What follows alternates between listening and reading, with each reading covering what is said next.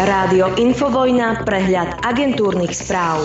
Pekné dobré ráno, aj dvadsiateho prvého októbra roku dvetisícdvadsaťdva. Opäť sa začína dopoludne na Infovojne, samozrejme agentúrkami, a zo štúdia ju vás zdraví Adrian. Čo nás teda dnes čaká? Summit Európskej únie sa dohodne na ďalšom postupe voči Rusku a pomoci Ukrajine. Pokračuje schôdza nášho parlamentu, ale bez hlasovania o návrhoch. Ministri dopravy Európskej únie riešia rozvoj železnice a cien energií v doprave a Meloniová dostane poverenie na zostavenie talianskej vlády. Europarlament vyzval slovenskú vládu, aby urobila zmysluplný pokrok v ochrane sexuálnych menšín. Schválené uznesenie v reakcii na vraždu v Bratislave vyjadruje znepokojenie nad častým používaním urážlivých, agresívnych a homofóbnych výrazov voči komunite el gé bé té í kvé plus, zo strany bývalých, ale aj súčasných členov vlády. No, prepáčte, ale Slovensko, vy ste čierna diera Európy. Opäť však. Premiér Eduard Heger priznal, že komunikácia v rámci vé štyri zamrzla a spomenul Maďarsko ako jediné s iným postojom voči vojne na Ukrajine. V poslednom období premiéry Vyšehradskej štvorky upustili od schôdzok pred summitmi Európskej únie. Maďarsko ako jediné v rámci vé štyri má iný postoj voči vojne na Ukrajine a áno, komunikácia sa spomalila, dá sa povedať, že zamrzla, opísal Heger situáciu. Zároveň však dodal, že je potrebné budovať dobrú susedskú politiku a riešiť aj cez tento formát iné problémy spoločného záujmu. Zuzana Čaputová vyhlásila, že vláda by mala čo najskôr prezentovať opatrenia na zmiernenie dosahov inflácie a znižovania rizika chudoby. Aj Zuzka niečo zase navnímala. Uviedla to po stretnutí s predstaviteľmi odborových organizácií v prezidentskom paláci. Podotkla, že práve v ťažkých časoch musí byť štát schopný zabezpečiť dôstojný život ľuďom, najmä tým najzraniteľnejším. Slovensko patrí medzi krajiny s vyššou infláciou, ale ľudia nárast cien energií doteraz ledva pocítili, hovorí hlavný ekonóm en bé es Michal Horváth. V iných krajinách je prenos zdražovania energií do účtov domácností oveľa rýchlejší. Na Slovensku to skokovo pocítime v januári dvetisícdvadsaťtri. Potom už bude neskoro. Problémy z raja hlásia aj iní. Asociácia železničných dopravcov Slovenska vyzvala na zastropovanie a dohodu o pevnej cene za elektrínu. Tvrdí, že odhadovaná strata železnice pre nárast cien energií za tento rok sa môže vyšplhať až na šesťdesiat miliónov eur. Odborové organizácie pôsobiace pri železniciach Slovenskej republiky vstúpili do štrajkovej pohotovosti, v rámci nej chcú organizovať protestné akcie. Dôvodom štrajkovej pohotovosti je neúspešné kolektívne rokovanie o kompenzácii nárastu životných nákladov. No a slovenskí rektori sú naďalej pripravení protestovať a nevylučujú, že sedemnásteho novembra zatvoria školy. Tvrdia, že ich požiadavky štát splnil iba čiastočne. Kritizujú, že vláda im síce sľúbila sedemnásť miliónov na zvýšené náklady za energie, ale peniaze doteraz neprišli. Čo ti slovenský politik sľúbi, to ti naozaj nikto nedá. V parlamente sa pracovalo, aj sa pracuje. Poslanci odložili hlasovanie v parlamente až na budúci štvrtok. Včera mali rozhodnúť napríklad o viacerých bodoch z dielne ministerstva financií, o novele správneho súdneho poriadku či o zmenách pri štátnych sviatkoch. No ale uznajte, ako hlasovať za niečo, čo neprejde ani pri, pripomienkovým konaním. Oľano totiž to chcelo od pätnásteho novembra vracať sumy, ktorú zaplatíte za večeru. Návrh mal viacero problémov. Neprešiel cez pripomienkové konanie a Matovič sa neradil s odborníkmi, aké prekvapujúce. Veď on je ten najväčší odborník. Čo sa on potrebuje s niekým radiť? V dôvodovej správe nie je napísané, akú sumu bude štát ľuďom posielať za skenovanie bločkov a koľko to daňových poplatníkov bude stáť. Nie je tam ani odhad, koľko navyše by štát mal vybrať na daniach. A takto tento štát funguje už dva a pol roka. E, Daniel Lipšic sa opäť teda zjavil a opäť má nejaké návrhy. Tak navrhuje zvážiť úpravu zákona tak, aby policajti mohli začať s odpočúvaním telefónu aj bez príkazu sudcu alebo prokurátora. Lebo to trvá niekoľko hodín. Pomohlo by to v takej situácii, keď hrozí bezprostredné riziko, povedal v reakcii na vraždu v Bratislave. Podľa neho by sa príkaz sudcu alebo prokurátora dával dodatočne. No, a teraz si povedzme otvorene. Keď sa niečo um, môže zneužiť, tak sa aj zneužije. A pokojne sa budú odpočúvať telefóny aj bez príkazu sudcu či bez príkazu prokurátora, lebo to niekto ako Daniel Lipšic takto vyhodnotí a nemusí to byť ani krízová situácia však. Prezident finančnej správy Jiří Žežulka odmietol obvinenia z korupcie. O podozrení, že žiadal úplatok od spoločnosti Alexis, hovoril Robert Fico na základe hacknutých mailov medzi advokátov, advokátkou Janou Valkovou a podnikateľom Michalom Suchobom. Ten je kľúčovým svedom svedkom v kauze Mýtnik, v ktorej je obžalovaný oligarcha spájaný so Smerom e, Jozef Brhel. Šéf Danierov na výbore takisto potvrdil, že po zverejnení hacknutej komunikácie podal sám na seba podnet. O výsledkoch vyšetrovania majú príslušníci finančnej správy informovať Národnú kriminálnu agentúru. Podpredseda výboru Ladislav Kamenický označil Žežulkovo vyjadrenie za predstavenie. Vybuchla bomba hneď za Lamanským prílivom. Britská premiérka Liz Trussová rezignovala len menej ako dva mesiace po nástupe do funkcie. Nespokojní s jej výkonom boli aj jej vlastní konzervatívni poslanci. Vyčítali jej najmä ekonomické opatrenia, ktoré spôsobili chaos na trhoch. No a Liz Trussová sa stala tak najkratšie slúžiacou britskou premiérkou v histórii. Demisiu ohlásila už štyridsaťpäť dní po nástupe do funkcie. Doterajším rekordérom bol George Canning, ktorý bol v roku tisícosemstodvadsaťsedem premiérom iba stodevätnásť dní. Jemu však mandát ukončilo úmrtie. No a nový predseda britských konzervatívcov, a teda budúci premiér, by mohol byť známy do dvadsiateho ôsmeho októbra. Poslanci strany sú presvedčení, že sa im podarí zvoliť lídra bez toho, aby sa do hlasovania musela zapojiť celá členská základňa, čo by trvalo niekoľko mesiacov. Švédsko odstupuje od praktík feministickej zahraničnej politiky k princípom politiky sociálnej spravodlivosti a rodovej rovnosti, ktorú predstavuje feministická zahraničná politika, sa prihlásilo v roku dvetisícštrnásť. Odvtedy bolo jej priekopníkom a inšpirovalo viaceré krajiny. Nová vláda stredopravej trojkoalície nechce s konceptom ďalej pokračovať. Holandský parlament podporil návrh na zriadenie osobitného tribunálu v Hágu, ktorý by stíhal ruských predstaviteľov za agresiu voči Ukrajine. Hág je už teraz sídlom Medzinárodného trestného súdu, ktorý začal vyšetrovanie vojnových zločinov po začatí invázie. Nemá však právomoc stíhať ruskú agresiu proti Ukrajine. Izrael má vážne obavy z vojenskej spolupráce Ruska a Iránu, povedal premiér Lapid v rozhovore telefonickom s ukrajinským ministrom zahraničia Dmitrom Kulebom. Dvojica politikov hovorila aj o dodávkach zbraní. Rozhovor medzi oboma štátnikmi sa uskutočnil deň po tom, čo Kuleba zaslal Izraelu oficiálnu žiadosť o poskytnutie systémov protivzdušnej obrany. Izraelský minister obrany Benny Gantz však túto možnosť už v stredu verejne vylúčil. Volodymyr Zelenský povedal, že Rusko útokmi na energetické zariadenia vyvolalo novú utečeneckú krízu z Ukrajiny do krajín EÚ. Ruské vedenie vydalo rozkaz premeniť samotný energetický systém Ukrajiny na bojisko. Dôsledky toho sú veľmi nebezpečné, a to opäť raz pre všetkých nás v Európe, povedal ukrajinský líder v prejave k Európskej rade. No a Ukrajina zaviedla ďalšie sankcie proti Rusku a Bielorusku. Na čiernu listinu sa dostali ruskí oligarchovia, deti a príbuzní Vladimíra Putina, manželka bieloruského vodcu Halina Lukašenková či Lukašenková hovorkyňa. Aj za veľkým morom boli silné vyjadrenia. Joe Biden kritizuje republikánov za vyjadrenia, že znížia pomoc pre Ukrajinu, ak uspejú v novembrových voľbách do kongresu. Títo ľudia to nechápu. Je to oveľa väčšie než Ukrajina. Ide o východnú Európu a ide o severoatlantickú alianciu, povedal prezident Joe Biden. Poďme aj na zdravotnícke oddelenie. Európska únia schválila vakcínu Moderny, upravenú na novšie varianty Omikronu.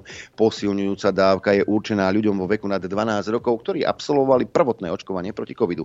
Upravenú vakcínu od Pfizeru schválili ešte v septembri. No a ešte oddelenie šetrenia energií. Lídri Európskej únie sa dohodli na opatreniach proti vysokým cenám energií. Strop na ceny plynu medzi nimi ale nie je. Podporili dobrovoľné spoločné nákupy plynu či mechanizmus cenovej korekcie v prípade mimoriadneho zdraženia. Na cenový strop si viaceré krajiny vyžiadali podmienky, ktoré môžu jeho prípadné zavedenie výrazne oddialiť. Predpoveď počasia. Aj k tomu sa dostávame. Aj hmla, aj slnko, aj mraky.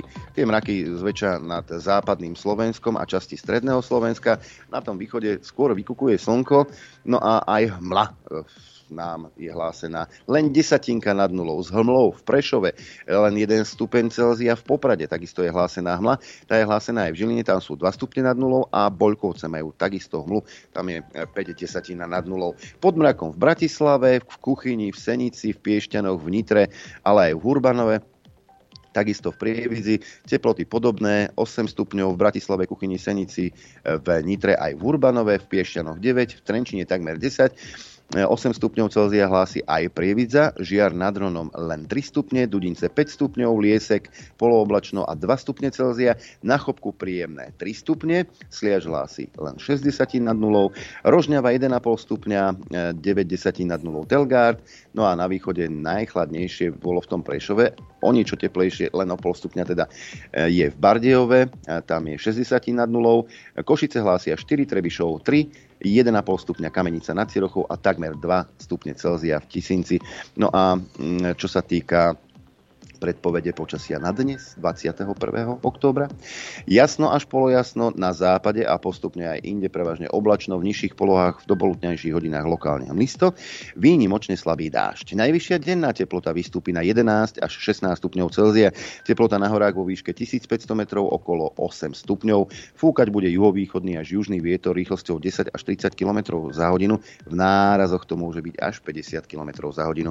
Na strednom Slovensku miestami len slabý vietor. Dopoludne na Infovojne s Adrianom. Skôr ako sa pustíme do dnešných tém, tak si zopakujme akčnú päťku, našu hitparádu výrokov politikov, verejne činných osôb a tak ďalej a tak ďalej, aby sme si pripomínali určité vyjadrenia. E, tentokrát si pripomíname vyjadrenia pána Eduarda Hegera. E, akčná päťka je zostavená len z jeho vyjadrení. Vy sa môžete zapojiť a vybrať ten najlepší zvuk z týchto všetkých, ktoré vám ponúkam, a to prostredníctvom mailu a p zavináč infovojna bodka b z. Do predmetu poprosím číslo zvuku a do správy klasika, telefónne číslo, krstné meno a možnosť A alebo možnosť B. Teda si môžete vybrať, čo by, čím by ste chceli byť odmenení. Hlasujeme do pondelka do osemnástej nula nula. No, poďme rovno na tie zvuky. Zvuk číslo jeden, ten je taký starší, ten je tuším z minulého roku, alebo ešte skôr. No skrátka, pán Soták mal nejaké vyjadrenia a pán Heger, vtedy minister financií, reagoval. S pánom Sotákom som viackrát osobne rozprával a myslím si, že toto bolo ňou veľmi nekorektné. Akože takto, ak chce vykopať vojnú sekeru, nech sa páči, ale môžeme sa potom pozrieť bližšie na jeho firmu, môžeme sa pozrieť na jeho minulosť a podobne a, a povedať si, že teda aká je kredibilita tohto človeka hodnotiť takéto veci. Ale... Eduard Pápaj Heger. Zvuk číslo dva. A pri tomto zvuku by som upozornil najmä zdravotníkov, aby sa zamysleli a povedali mi, že alebo napísali na ráno zavináč infovojna bodka b z, či to naozaj aj tak pociťujú. Začal by som, ak dovolíte, práve tou reformou zdravotníctva, pretože tá ukázala, že po sedemnástich rokoch sa Slovensko opäť vydalo na cestu zvyšovania kvality života, kvality služieb pre občanov. A toto je, toto je úplne kľúčové. A potom nasledovali národné parky, či životné prostredie, vysoké školstvo a tak ďalej. Zvuk číslo tri, e, áno, nielen v slovenskej politike, ale celkovo aj prehra sa mozna, musí označiť za veľkú výhru. Uh, Eduard Heger a sila sedemdesiatšesť poslancov. Tak sedemdesiatšesť poslancov znamená, že táto koalícia vie presadiť dôležité veci, dôležité reformy, ktoré sú pre lepšie Slovensko. To je jasná matematika tohto parlamentu. sedemdesiatšesť poslancov. Je to nadpolovičná väčšina všetkých prítomných. Toto je jasný signál, že táto koalícia má podporu v parlamente na to, aby zo Slovenska urobila jednu modernú a úspešnú krajinu. Zvuk číslo štyri, tu by som chcel upozorniť na veľkosť Eduarda Hegera. Je to skutočne zdatný geopolitik a svetový líder. Keď sa zrieme na Slovensko, tak tam ohľadom dodávky ruských energií si viete predstaviť aj to úplné odstrihnutie Slovenska? Ja si viem predstaviť všetko. Tie ceny už sú teraz extrémne vysoké a sú vysoké práve preto, čo robí Vladimír Putin. Čiže my ho potrebujeme zastaviť. Potrebujeme zastaviť toto konanie, lebo vojna má najvyššiu cenu. Preto potrebujeme zastaviť vojnu a na to potrebujeme zastaviť Vladimíra Putina. No a zvuk číslo päť je pomerne nový, ak náhodou ostane ticho, to nie preto, že by nevedel odpovedať, on len prepočítava, aby nepovedal niečo zlé. Tak ako som sa verejne, uh, verejne zaviazal po žiaľ tragickej nehode smrti piatich ľudí, že nebudem na verejných akciách, ma už neuvidíte s alkoholom, tak tak sa dnes pokojne verejne zaviažujem, že budem vážiť každé slovo slovo, lebo som ho vážil aj doteraz a budem vážiť ešte viac. A keď budete čakať dlhšie na moju odpoveď, a nebudete mať odo mňa okamžite pohotovú reakciu na vašu otázku, tak vedzte, že prepočítam vo svojej hlave, čo poviem. Tak, navigácia, prepočítavam. No a zvuk číslo šesť nie je súťažný, ale jednoducho, jednoducho sem patrí do tejto hitparády ako taký bónus. Je výrazný rozdiel, áno, zaočkovaní výrazne menej šíria uh, tento vírus, čo je prirodzené, pretože majú v sebe protilátky. Ako dobre vieme, protilátky sú protilátky, preto sú protilátky, lebo sú protilátky, čiže bojujú proti vírusu a samozrejme eliminujú ho už v zárodku. človek, ktorý protilátky nemá, nemá čím bojovať proti tomuto vírusu. Dnes už legendárne vyjadrenie Eduarda Hegera. Jednotku má Heger, dvojku Heger, trojku Heger, štvorku Heger, päťku Heger. E, mailová adresa á pé zavináč infovojna bodka bé zet. Dobré ráno do štúdia päťdesiatštyri. Počúvam, že už netrpezlivo čakáš, kedy sa akčná peťka skončí. Dobré ráno, nie, len som snichla, si vyťahám to. Šabl, dobré ráno každému, samozrejme poslucháčom, divákom. A, m, musíme technickú jednu vec. A host, ktorý bol avizovaný včera, dnes za to ide na výsluch, alebo kam ide. A... Ide, ide, ja poviem to takto, ja som volal s hosťom a e, dohodli sme sa, že bude prospešnejšie aj pre neho, aby sa, aby sa e, teda vyjadril neskôr. Ešte sa potrebuje porozprávať so svojím právnym zástupcom a s ďalšími právnikmi. No a prisľúbil, že budúci týždeň e, teda sa vyjadri. Vyjadri, hej. Mm-hmm. Dobre. No, uh, poďme sa pozrieť na, na túto Liz Truss. Uh, ako to v Európe býva, a Veľká Británia je súčasťou Európy, uh, na najvyššie posty vždy nejakým spôsobom dotlačia, pritlačia, zatlačia toho najtupejšieho človeka, akého majú uh, vo svojej vo svojom okolí. Hej. Všade je to tak, hej, od van der Leyenovej až, až, až cez túto, a cez túto a Liz Truss. Problém je, no to nie je ani problém, ako ak ju porovnáme, tupá je, táto žena je hodne tupá, ale ak ju porovnáme napríklad aj s Edom, tak by mohla byť profesorkou normálne, zase tak tupá ako Heger nie je.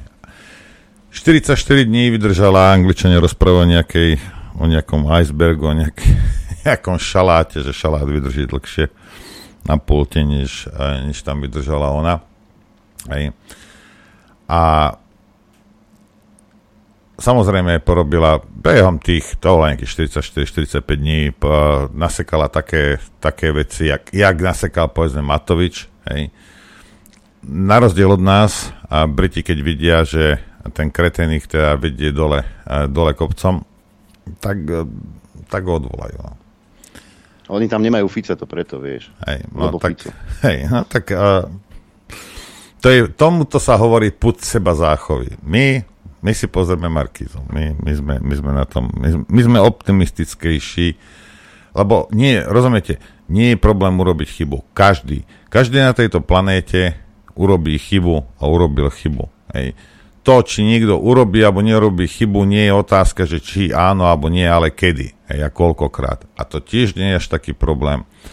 Problém je jedna vec. Ako s tou chybou budeš nakladať? Ako ju napravíš? Ako sa k tomu postavíš? To je celé.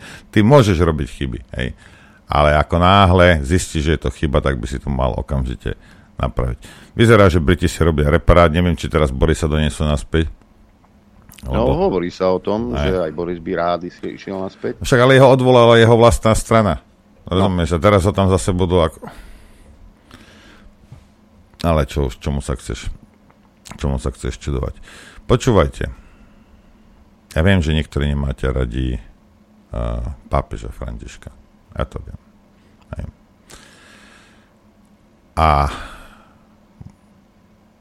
našiel som vám náhradu. Za Feriho. Čo, čo na to poviete? Zuzanu Čaputovú? Nie, tak ďakujem sa hrabe Čaputovú. Kto je najväčší teológ na Slovensku dneska? Nevieš? Čo? Čo napadlo, na, na, napadlo mi viacero. Tak, také talianské meno má, že, že Mária Kolík. Počúvajte, Mária, čo, čo, čo, raz, čo raz. Počúvajte, akože ja včera som sa o tom bavil, že o tej ješitnosti. Pre Boha živého, veď ako už niekto, niekto ich zastavte, týchto bláznov, ako zastavte ich, lebo... No dobre, ale to je jedno. Vypočujte si Mária, hej. Tam na tom, aby jednak vysvetlili časť Biblie, ktoré sa, sa, sa vysvetľujú a vykladajú klamlivo, že by mal byť hriech a v hriechu by mali žiť tí ľudia, ktorí žijú v láske, ako muž s mužom alebo žena so ženou. Proste sú tu predstavitelia cirkvi, ktorí veľmi jasne vysvetľujú, že aj, aj keď sa opreme o Bibliu, tak je klamlivé to vykladať takto. A určite by si to neprijali Ježiš, ja som o tom skalopevne presvedčená. Nestretla som sa s ním, neviem to od neho priamo, ale som o tom presvedčená, že keby tu teraz bol s nami, tak by s nami išiel na pochod. A ja, Adrianko, a ja som preč- presvedčený, že keby sa Mário Kolík oprel o Bibliu, tak je zhorí ruka aj s Bibliou. Ako, pozrite sa... A ty to vidíš a nezasiahneš. Počúvajte, počúvajte. Uh, vážení bratia, sestry, kresťania, kto ste, hej? Tupí ste, a už nie, teraz už nie, ale tupí ste boli, v nevedomosti ste žili, tmári a kdejaké, neviem, aké prídomky by som vám mohol dať. Až keď Kolíková sa narodila, až odvtedy je jasné to kresťanstvo. Doteraz sme, ja neviem čo. Ako, nehnevajte sa na mňa, rozumiete, ako toto si niekto sadne, dospelý chlap, žena, neviem čo je, hej. Viem, že tam okradla, zlodej je určite, okradla tam nejakých, nejakých v tom moste. A tiež viem a vidím, že to je jeden zlomysel, jedna zlomyselná špina, hej. Ale to je vedľajšie. Ale ako nenevajte sa mňa, toto, toto teraz... A... Víš, to, to je, ona je nový mesiáš. Nový mesiáš povstal. Prečo si ja to nesadnem? Počúvajte. Neviem, ja som Ježiša nestretol a podľa mňa bol Číňan. Čo? A podľa mňa, keď tam je napísané, že nezabiješ, to znamená, že zabiť môžeš. Môžeme sa baviť o takýchto, ako do nekonečna sa môžeme baviť. To, či to je hriech, alebo nie je hriech, alebo ja neviem čo, o tom sa môžeme dohadovať a ona môže tvrdiť, že nie je.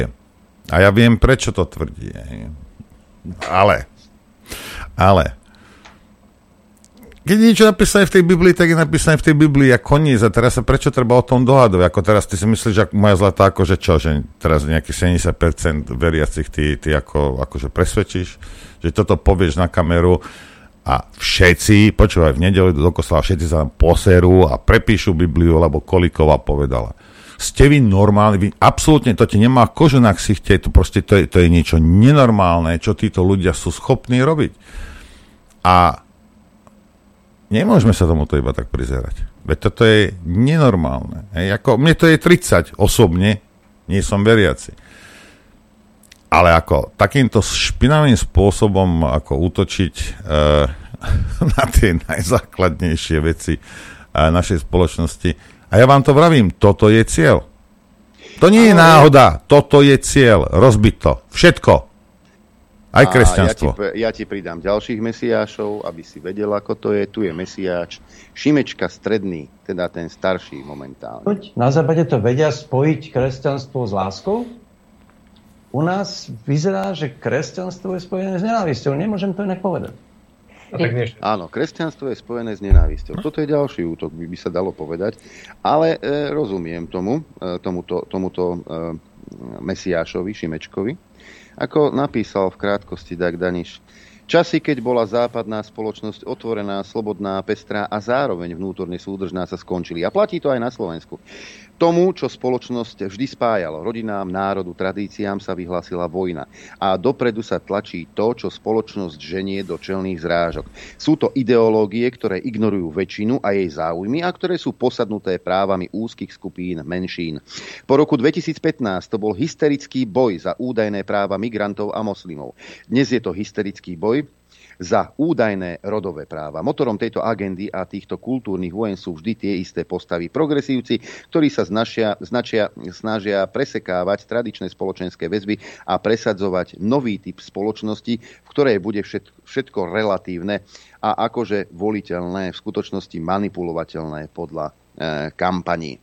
Pán Šimečka hovorí o tom, že kresťanstvo na Slovensku je, znamená zlo, e, lebo áno, rozumiem tomu.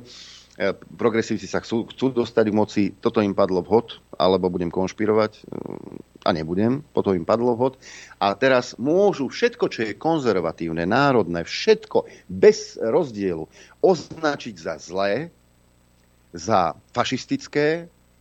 Všetkých môžu označiť, že majú na rukách krv tých dvoch ľudí. A takto moralizovať. Hej? Toto je, toto je cieľom, pán Šimečka. My to vieme. Ale máme aj ďalšieho, dá sa povedať, ďalšiu mesiášku, ktorá, ktorou je určite, určite Zuzana Čaputová, ako hovorí Matúš Kostolný z denníka em. Ďakujem, že máme takú prezidentku, ako máme, pretože je to človek v najvyššej ústavnej funkcii a jej reakcie považujem za, za primerané, správne, dokonale neslovenské, pretože sú naozaj... Áno, súhlasím s tým, že, no, že sú... No, k tomuto by som chcel jednu vec povedať, lebo ne, nebavili sme sa o tomto. A tu ide o to, či sme, alebo nie sme normálna spoločnosť, či náš národ je švihnutý, alebo nie. Hej. Keď sa stane takáto vec, hej, dobre, povedzme, u nás sa nestala, alebo proste je to veľmi... Uh, však viete, koľky tam zomreli v Devinske, koľko? sedem osem tam zomrelo? deväť, tuším. Alebo deväť, hej. hej. Nerobili sa takéto manévre, ale... Čo chcem povedať? Stane sa takáto vec, aj v centre Bratislavy, pred nejakým barom. Prvá reakcia normálnej spoločnosti je, pre Boha živého, treba dať viac policajtov na ulici. Takto po večeroch, cez víkendy, neviem. Hej. Nech tá prítomnosť, tá prítomnosť od, odradí deväťdesiatpäť percent magorov. Hej. Len, len to, že vidia, vidia tú hliadku. Môže to byť mestský policajt, však máte... Nie všetkých, samozrejme to nie je, ale, ale proste ľudia začnú, normálne začnú takýmto spôsobom uvažovať. Ja teraz, ja neverím, že to Slováci, alebo že, že proste to národ, nie, ale politici. Reakcia na dvojnásobnú vraždu, alebo trojnásobnú, lebo nevieme, hej, je registrované partnerstvo. Rozumiete? Lebo či to má niekoho ochrániť, alebo sa majú cítiť bezpečne, alebo ja neviem čo. Veď tam mohol kľudne ísť hocikdo, mohol ho trafiť, hej, aj keď nevyzerá, že ten, čo strieľal, a, že to držal prvýkrát v ruke. Hej. Dobre, ale rozumiete, hej, tu nejde len o homosexuál, však to môže, však spoločnosť by mala, že ako by sa takéto veci nestali. Hej. Nie, naši politici, teraz nehovorím o nás, lebo toto, toto nie sme my, hej, ale politici, ktorých sme si inteligentne zvolili, Ich, ich odpoveď je, je zákon o registrovanom partnerstve. A teraz nech mi, jeden, a nech mi jeden teraz ale homosexuál povie, hej, schválne napíš, zavolaj, hej, podpíš sa, nech nevyzeráš jak debil, hej, že ty si presvedčený o tom, že títo politici, prakticky všetci politici, akí existujú, majú záujem nejakým spôsobom chráni tvoju bezpečnosť a tvoj život. Alebo smrť dvoch homosexuálov, používajú tam pretlačenie nejakej agendy, ktorá má rozbiť rodiny, alebo má umožniť, neviem, adopcie, alebo čokoľvek. Hej. Ale nemá to s tým nič, ale spoločné. A toto musíte pochopiť a čím skôr to pochopíte, tým lepšie pre vás. Že vás využívajú a zneužívajú na svoju politickú agendu a či ty zomreš, alebo nezomreš, on v súkromí on ti kašle na hlavu, je mu to jedno. Ak mu to prinesie body, bude fňukať na teba, bude ťa objímať. Hej. Zistilo sa teda, že na tom zozname je aj Fico. No a teraz chcem vidieť, ako Zuzá ide Fica poobjímať trošku. Môj zlatý, ja teba chcel zabiť. Rozumieš? Chápete to? Chápete? Už, už, už o Fica sa nikto nezaujíma. Hej. Boh môžu strieľať, pani prezidentka. Lebo ľudské životy. Riť palovu. Hej. Hm. Ale... Po, po, Dajme, chceš ešte k tomu niečo povedať? Lebo ja už len, už len posledného mesiaša by som chcel... Uh, daj, daj, daj. Lebo však treba robiť kampaň, treba si na tom naháňať politické body a výdatne to, tejto mesiáške k tomu uh, pomáha uh, aj apoštolka Tódová. Sú to podnety, ktoré sú, sú zásadné, sú veľmi dôležité. Hmm. Uh, vrátanie toho, akým spôsobom tej téme uh, môžem pomôcť ja osobne. Tá el gé bé té komunita si určite praje, aby ste kandidovali. Vlastne oni aj dnes, keď mali spomenúť nejakého politika, kde vidia nejaké svetlo, tak hovorili vaše meno. Keď vám nie...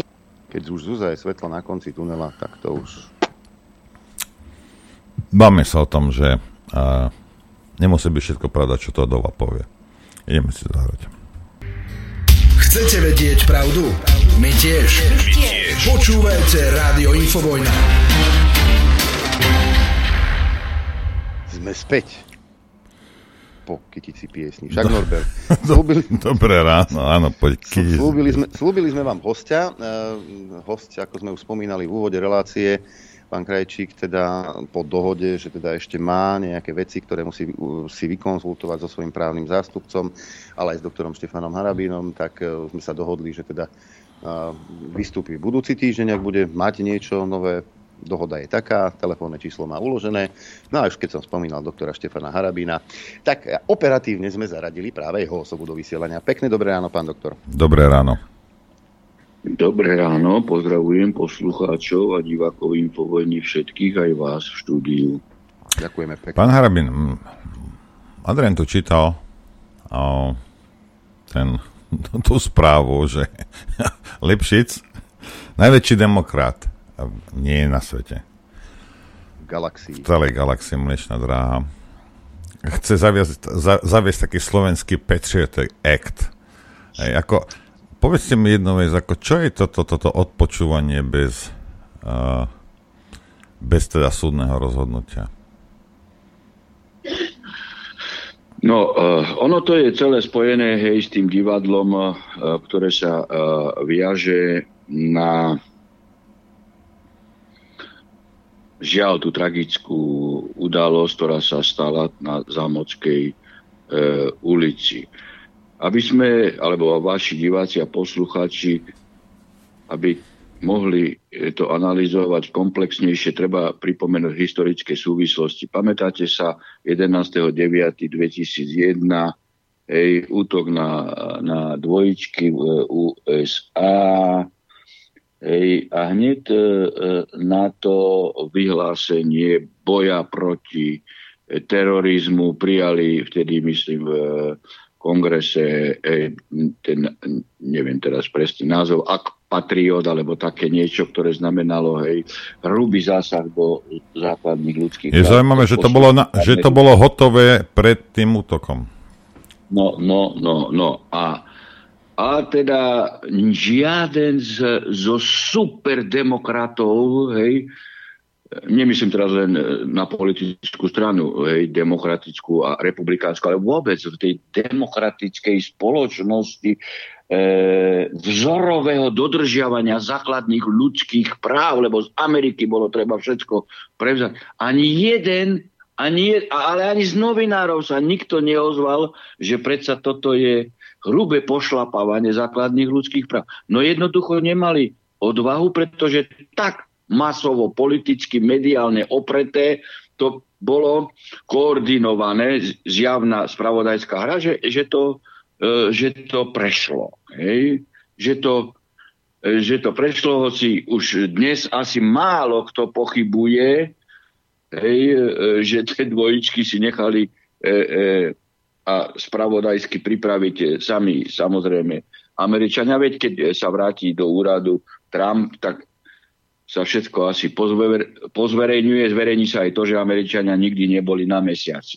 No, čiže evidentná spravodajská hra C I A a tu je toto isté. Veď kto autorom teraz e, e, týchto aktivít okolo, okolo e, sprísňovania legislatívy, registrované partnerstva, e, a teraz aktivita e, na odposluchy bez príkazu súdu, teda sudcu a prokurátora. No, súdruh Lipšic. A súdruh Lipšic je či produkt. Hej, či produkt. Hej, produkt C I A. Veď on tam na školení bol a chodil. Hej, nielen on, ale aj Prochádzka, Oros, e, Kresák, e, Majchrák, aj Kaliňák. Hej. Čiže to, to sú e, teda produkty, a nakoniec sa prejavujú, hej, vo svojej aktívnej politickej činnosti, ale aj Aj, aj v činnosti v e, pozíciách e, zastávajúcich určité štátne e, posty. Hej, to je takéto si zrušenie amnestie a niečo, všetko, je to sú známi aktéri, všetci. No, e, ja v tejto spojitosti pripomeniem e, jednu vec. Bol som ministrom spravodlivosti dvetisícšesť až dvetisícdeväť. A podpredseda vlády pre legislatívu. Áno? No. A chodil som na rady ministrov spravodlivosti a vnútra do é ú. No, v tom čase prvýkrát v histórii bola, myslím, ministerka spravodlivosti francúzska Rashida Dati, alebo tak nejak.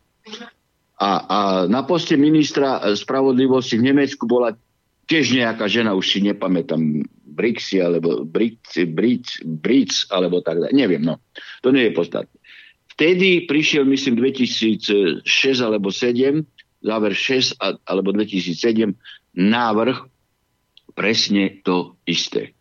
Hej. Samozrejme, prezid, myslím, že predsedalo vtedy rade e, Francúzsko, no takže ho tá predkladala Rashida Dati a e, žena na požiadavku a vôbec popísala situáciu, čo sa v Amerike stalo a tak ďalej, a teda, že e, naši americkí partneri žiadajú, aby sa do legislatívy zaviedlo odposluch e, bez súhlasu bez súhlasu, a bez príkazu súdcu a prokurátora. Ja som, akože to zrýchli súdne konanie, teda zrýchli potrebu, hej, prijatia takto ak, takého aktu, aby, hej, neunikli potrebné informácie cez zdĺhavý rozhodovací sudcovský e, proces. No a ja som tam vtedy ostro vystúpil, hovorím, že toto je zavádzanie policajného štátu, a teda som pripomenul e, normy chartu é ú a európskych dobrovoľských právach a tak ďalej,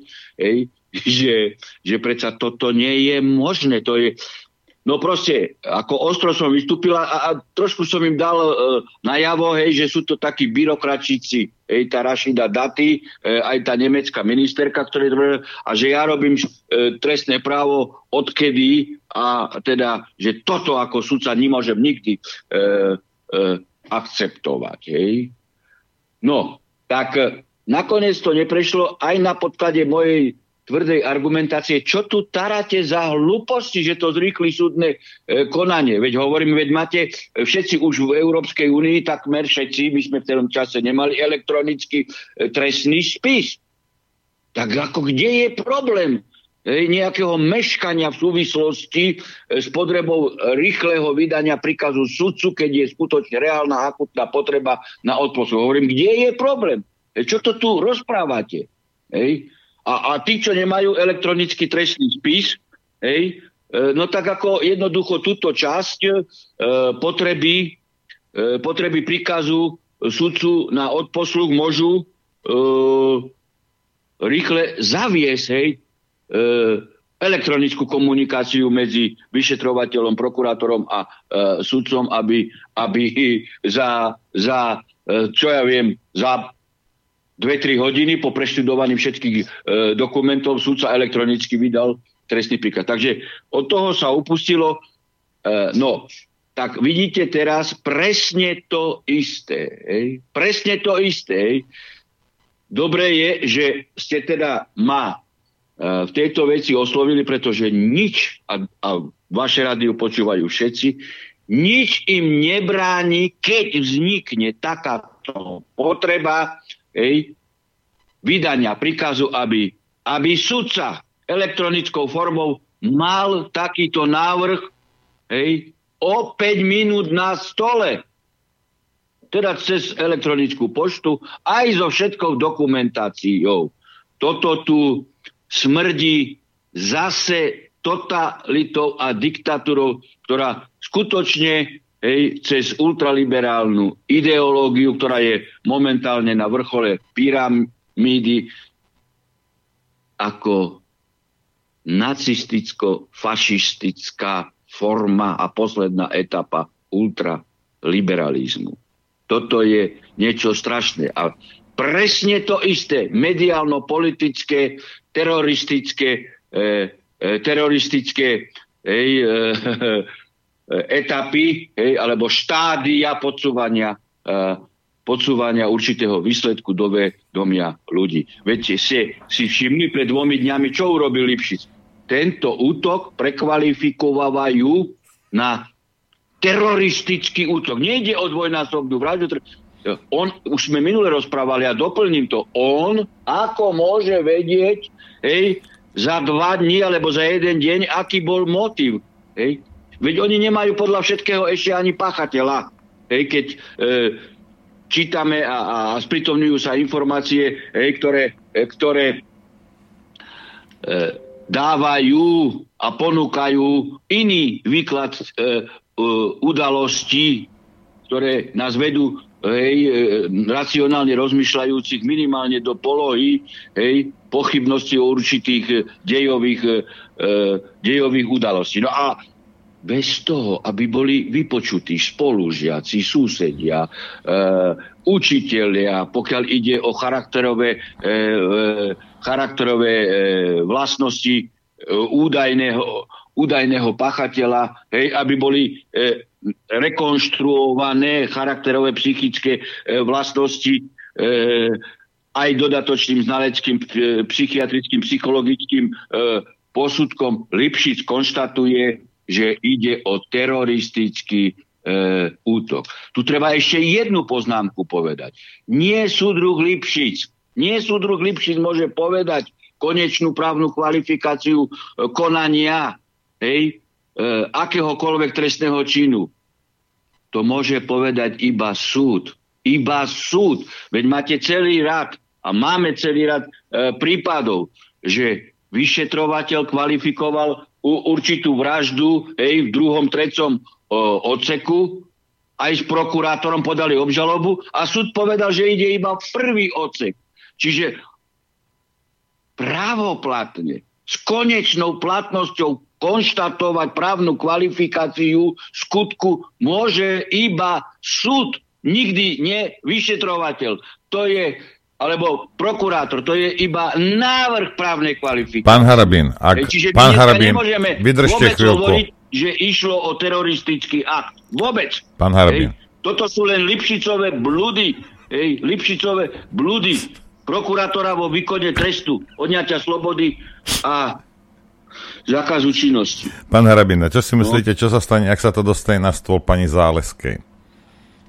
Ako to bude kvalifikované? A, a, a čo keď dovtedy už Záleska ani nebude sudcov? A čo keď sa dostane to e, e, na stôl sudcovi, e, sudcovi Filovi, hej, napríklad, alebo tomu sudcovi, ktorý si dovolil, hej, hlasovať o tom, že väzobný dôvod u, u dedečka e, nie je, tak ako to sprítomnil sudca okresného súdu, a jeden sudca krajského súdu hlasoval, že nie je. Ako, pozrite, situácia je, je taká, hej, e, že teda m, aj e, v radoch sudcov vyrastajú e, sudcovia, ktorí, síce ich nie je veľa, mohol by som ich odhadovať na nejakých desať až pätnásť percent, ale vyrastajú takí sudcovia a generácia e, sudcov, hej, ktorý, e, ktorí ctia právo, hej, ústavu, medzinárodné dohovory, hej, nepodláhli tlakom ani Baraníka, hej, taxikára z Toronta, ani ulice, ani politikom, ani e, médií. Sú takí sudcovia a určite toto je zárodok e, pre formovanie nového sudcovského, prokurátorského a e, policajného vyšetrovateľského e, e, zboru. No. Čiže môžeme, môžeme povedať, že Lipšic si vyrobil nástroj a povedzme si otvorene, ak sa dá niečo zneužiť, tak sa zneužije. A proti komu sa zneužije? Veď sme to hovorili aj v tom predchádzajúcom vstupe. Momentálne sú najväčší nepriatelia, spoločno, nepriatelia spoločnosti, tej bratislavskej spoločnosti, všetci konzervatívni, národní a čo ja viem, čo ešte akí, pretože tí majú krv na rukách. A tých budeme musieť sledovať, tých budeme môcť sledovať a odpočúvať im telefóny, lebo a- akýsi terorizmus. Však? No, e, pozrite, to má celý rukopis, celá táto akcia s následnými e, udalosťami, pätnásť tisíc ľudí e, v uliciach, všade sa už konštatuje mediálne teroristický e, útok. Hej. Veď e,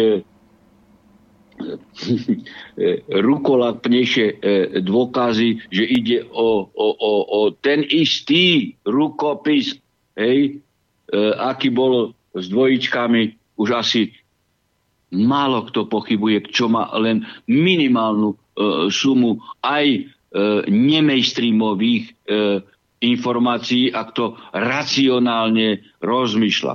Toto je jednoznačne príprava na nástup totalitného policajno-diktatorsko-nacistického štátu. Lebo som zachytil aj vyjadrenia od Hamrana, od Mikulca, že tu budeme musieť niečo robiť. No, aj Saková súhlasí s Mikulcom, pozor. No. Aj, ale veď, veď aj Pellegrini súhlasil, keď ano. tvrdil, teda ja ten zvuk mám odložený, že t- no, to vypínanie webov bolo nedostatočné, to musíme tvrdšie zasiahnuť proti týmto konšpirátorom. Asi preto ľudia z Hlasu nechodia, ako si do Infovojny.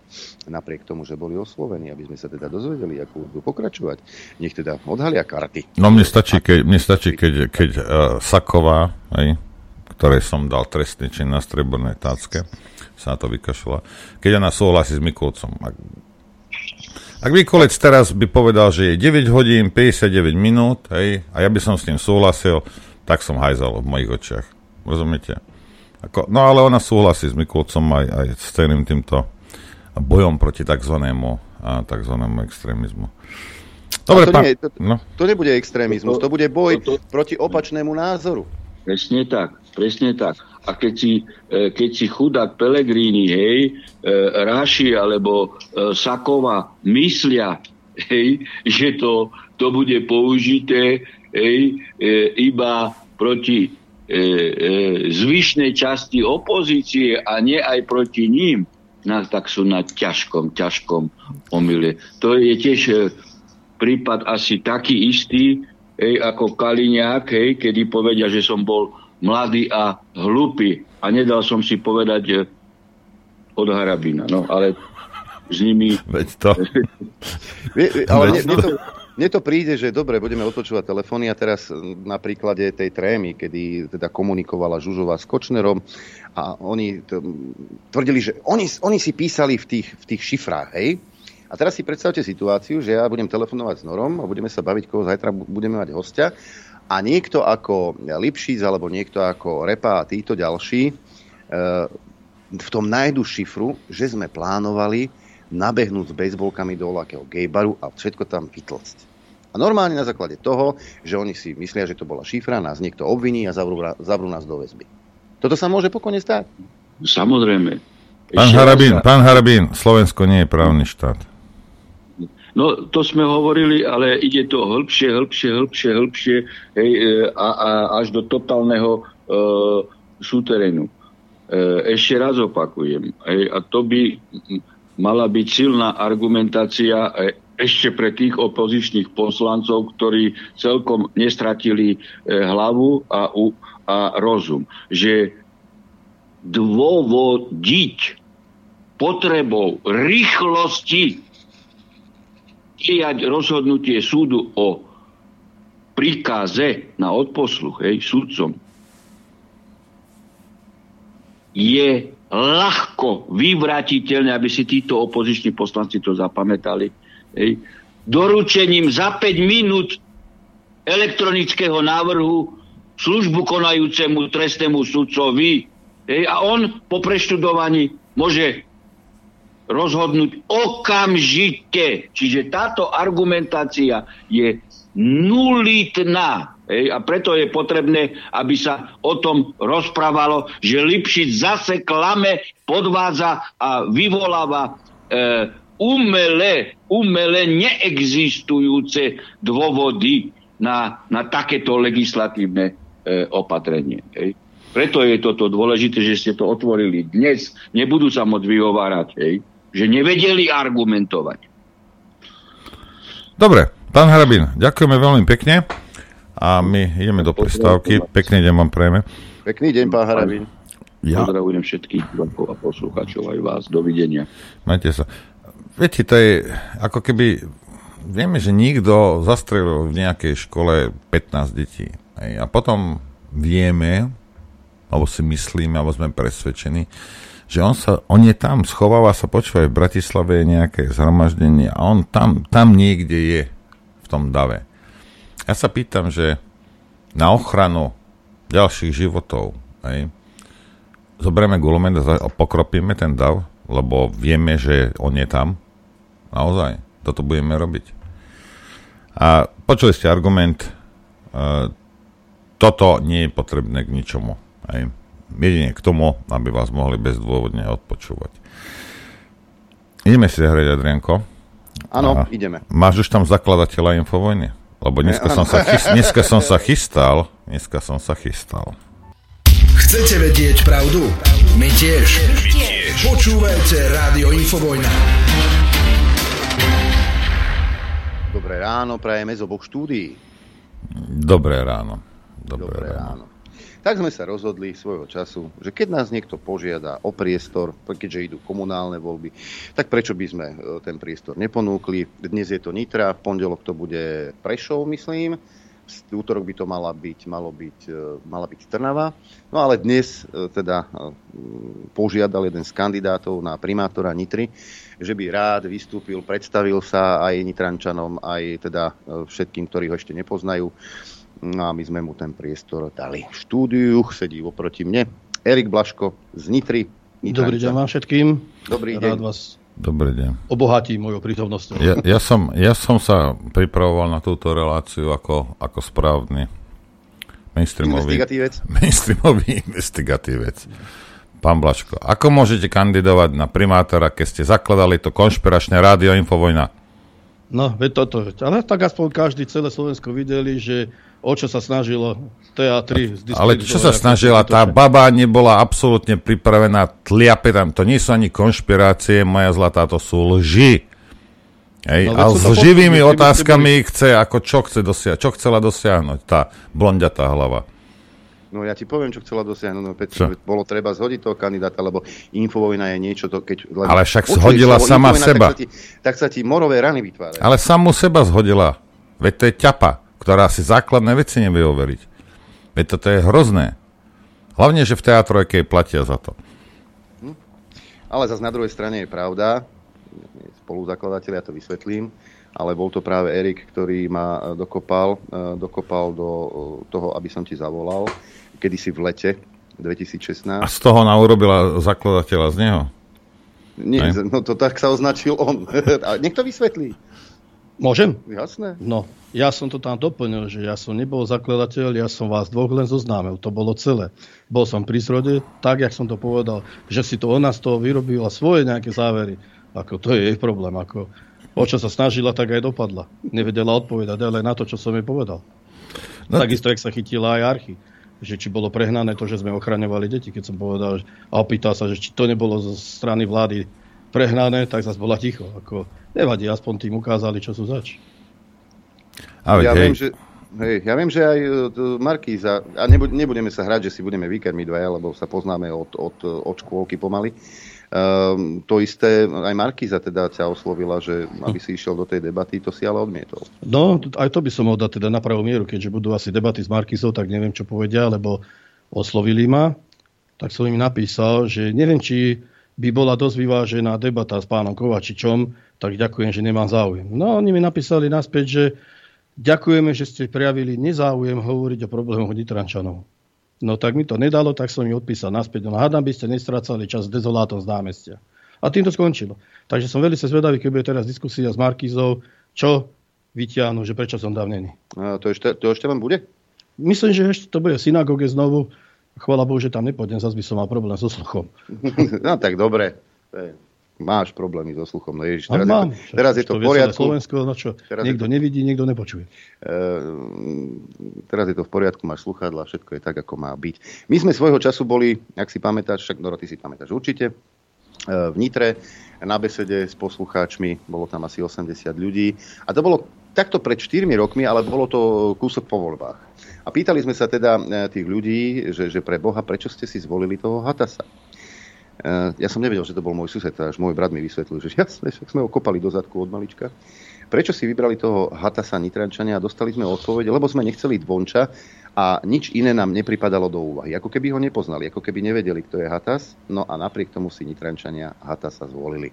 Či sú spokojní s tým, to teda neviem, ale zjavne nie, keď, sa, keď viacerí teda ohlásili kandidatúru na primátora Nitry. Erik, ty prečo si sa rozhodol, že budeš kandidovať teda na tento post? No tak ako vieš, dobre, tak roky, rokúce som v uliciach, na námestiach s ľuďmi, ktorým sa nelúbi tejto veci, čo tu robí vláda, tu a táto ich svojvôľa, a videli sme posledné dva roky, čo dokázali, tak proste ma presvedčilo veľa ľudí, aby som do toho išiel a skúsime sa dostať do systému, aby sme to nejak zmenili, lebo to, čo sa tu deje, tá servilná úslužnosť mestských úradov voči vláde, však tým v podstate dlážili cestu tým, ktorí všetky tieto svinstvá robili.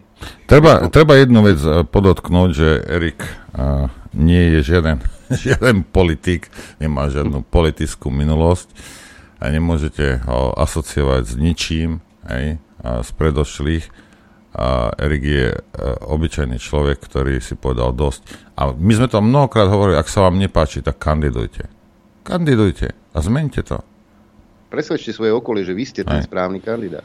Takže e- e- Erik je jeden, jeden z ten, ten z ulice, hej, taký ten, ten, jak sme my. Hej. Veď to je na mne vidieť. Neviem vystupovať krásne, ušľachtilo, naškrobené, nacvičené. Som proste obyčajný prostoreký. Tak ti, jak ti huba narastla. Tak. Nie je tajomstvom, že ty si v minulosti dlhodobo žil v zahraničí?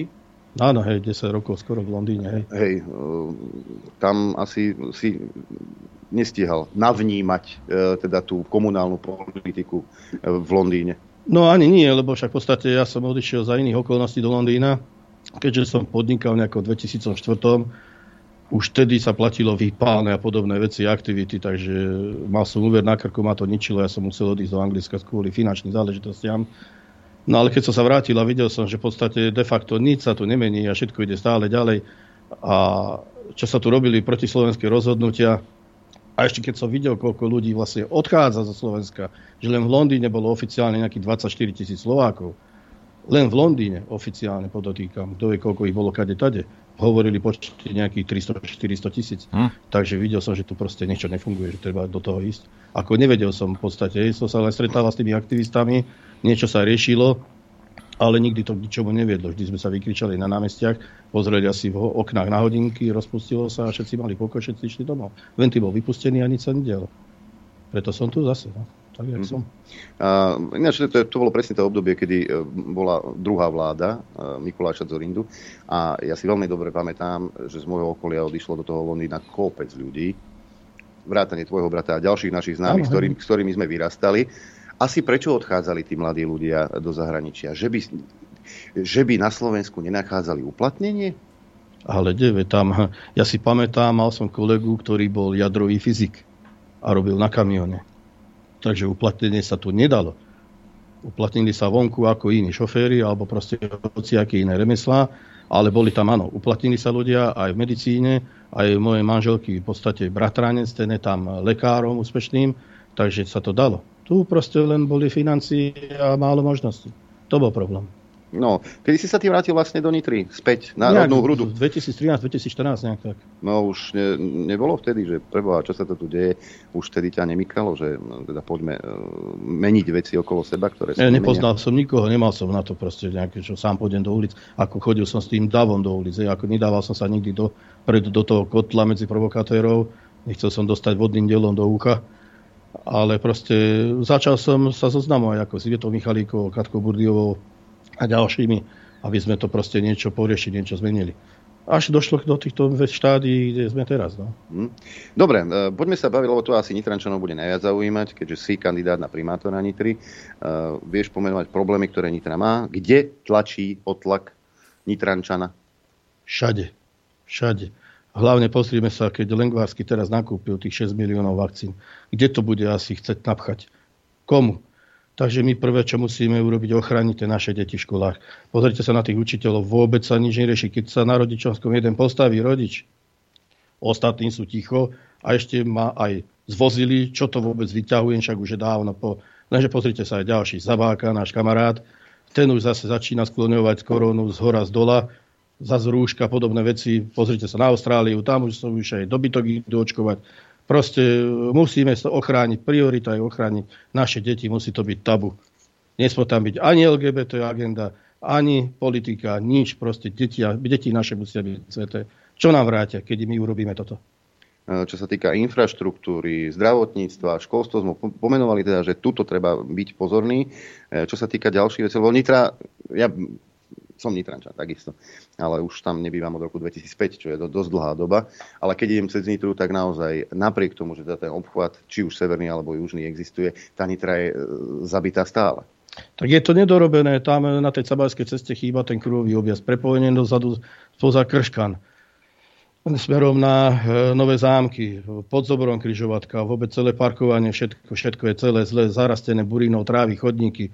Máme taký projekt, ktorý by potom túto kolega, ktorý prišiel so mnou, by rozviedol ten bližšie projekt. Jedná sa o nadzemnú koľajovú ľahkú dopravu, ktorá je rýchla, efektívna, lacná, energeticky nezávadná.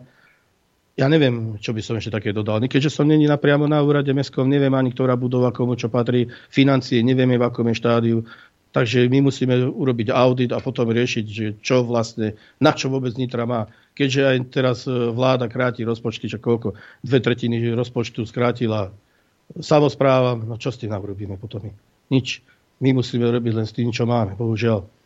Mm-hmm. Zvyšovať dane napríklad, je to cesta?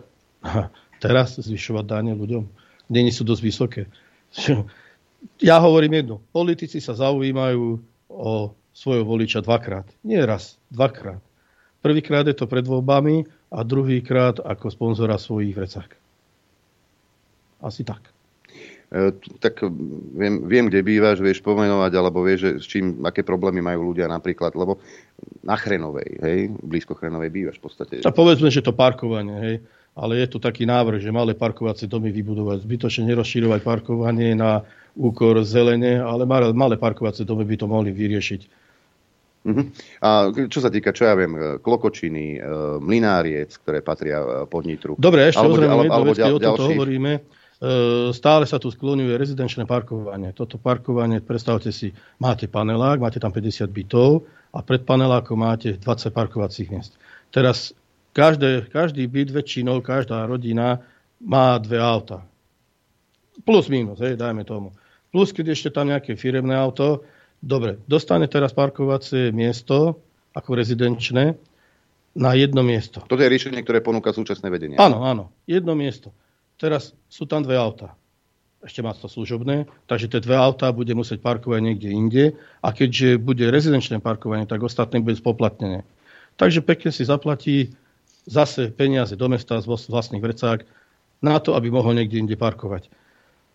Ako nevidím v tom reálne voľačo riešenie. Teraz do, do zaparkuje. Ten, kto príde prvý domov, budú sa zrážať pred domom jak fantoci. No, Nitra je postavená na tom, teda, že má dve veľké sídliská. Je to Klokočina, je to Chrenová, čo sú... Áno, to sú tie najväčšie, hej. Sídliská, ktoré po Petržalke, hádam, by sa dalo povedať, že na Slovensku sú tie najväčšie, kde býva množstvo ľudí. A ja si naozaj... Ne... Viem, viem si to predstaviť. Kedysi pred dvadsiatimi tridsiatimi rokmi, keď každá tretia rodina mala auto, tak to parkovanie bolo úplne v pohode, len dnes sme úplne na inom leveli, lebo to auto jednoducho v tej rodine potrebné je. Nafúknúť sa tie parkoviska nedajú. Navrhuješ teda um, parkovacie domy. Z čoho to zafinancovať? Tak budú sa musieť nájsť nejakí investori, bohužiaľ, inak to nejde. Ale neviem, aj tak darmo my sa poseráme. Toto všetko sú také omáčky, lebo kde zobere mesto peniaze, keď toto všetko sa na nás valí? Všetko sú len omáčky, nemôžeme slúbiť nič takéto veci. Nedá sa to. Možnosť bude to riešenie, keď budú peniaze, keď sa vec nejak zostabilizuje, ale nevidím to reálne. Čo napríklad na tej hore, na tej Klokočine, tam je to tak prepchaté dom na dome, tam už nie je ani kde rozšíriť tie parkovacie miesta. A ešte nie, nie je to ešte ani tie parkovacie domy. Ja na niektorých lokalitách podotýkam. Veľký... Sa dá, jasne, sa dá, ale... Ja, ja tiež veľký problém vidím aj v tom, že developer nájde, a, a týka sa to aj Klokočiny, aj Chrenovej, kúsok zeleného placu, bum, a je tam no, panelák. Čo no, s tým? A je to, je to zničené celé, no. Takže neviem, neviem presne, ako by sa to vyriešilo. Na toto musíme zavolať. Máme tu experta, kolegu, ktorý by to lepšie vedel rozobrať ako môj poradca v tíme, čo sme. Áno, pán inžinier Miloš Macho. Tak sa budeme pýtať jeho. Pekný dobrý deň vám prajem. Pekný dobrý deň. Dobrý deň. Všetkých poslucháčov Rádia Infovojna. Čiže pán poradca... Bavili sme sa tu o doprave, bavili sme sa tu o parkovaní, ako vyriešime developerov, ktorí si z požehnaním mesta samozrejme postavia kde chcú, čo chcú. A to nie je problém, to nie je problém len v Nitre, toto je problém celoslovenský. Aj tu na Šamoríne, pozdravujem, opäť stavebný úrad. Ako toto všetko riešiť? Ďakujem inak za to honosné predstavenie. Ja dovolím si povedať, že tiež som len obyčajný človek, ktorý... No, poopatrne s týmito slovnými spojeniami. No. Ja len dlhé roky sledujem, keďže som, samozrejme, ťahám šiestý krížik a som rodený Nitrán, Nitrančan a žijem dlhé roky, takže už vidím... Už som ho chcel opraviť. Rozvíja. On povedal Nitran. Nitrančan, Nitran je saláma. No, takže vidím, ako sa mesto rozvíja, čo zažilo za tú dobu. Boli to časy horšie, lepšie, ale samozrejme doprava, keďže sa idem, chcem sa k tej teda vyjadriť, je jedna z kľúčových oblastí, ktorá stále viac a viac trápi mnohých obyvateľov. Dobre ste povedali, že máme nejakú, nejaké parkovacie miesta, potrebujeme vytvárať priestor pre parkovanie osobných, ale teda aj nejakých vlastných aut, súkromných, ale aj, na, aj, aj firemných.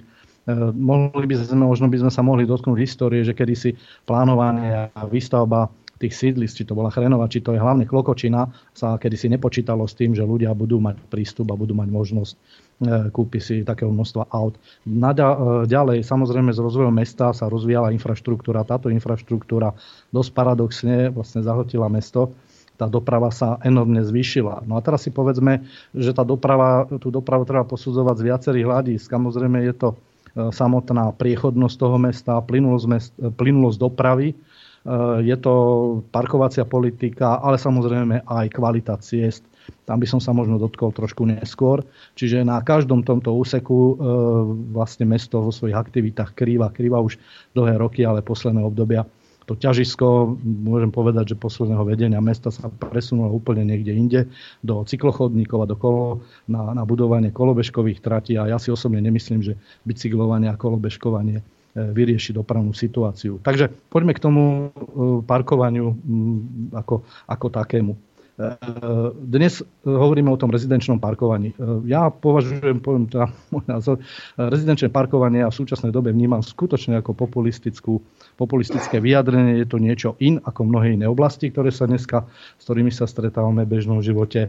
A ja jednoducho takúto, takúto stratégiu nemôžem, nemôžem prijať, pretože si myslím, že keď vnímame, že parkovanie je služba obyvateľstvu, to, to je to najdôležitejšie, tak ja si myslím, že to vedenie mesta sa musí pýtať ľudí, akým spôsobom chce mať riešené parkovanie.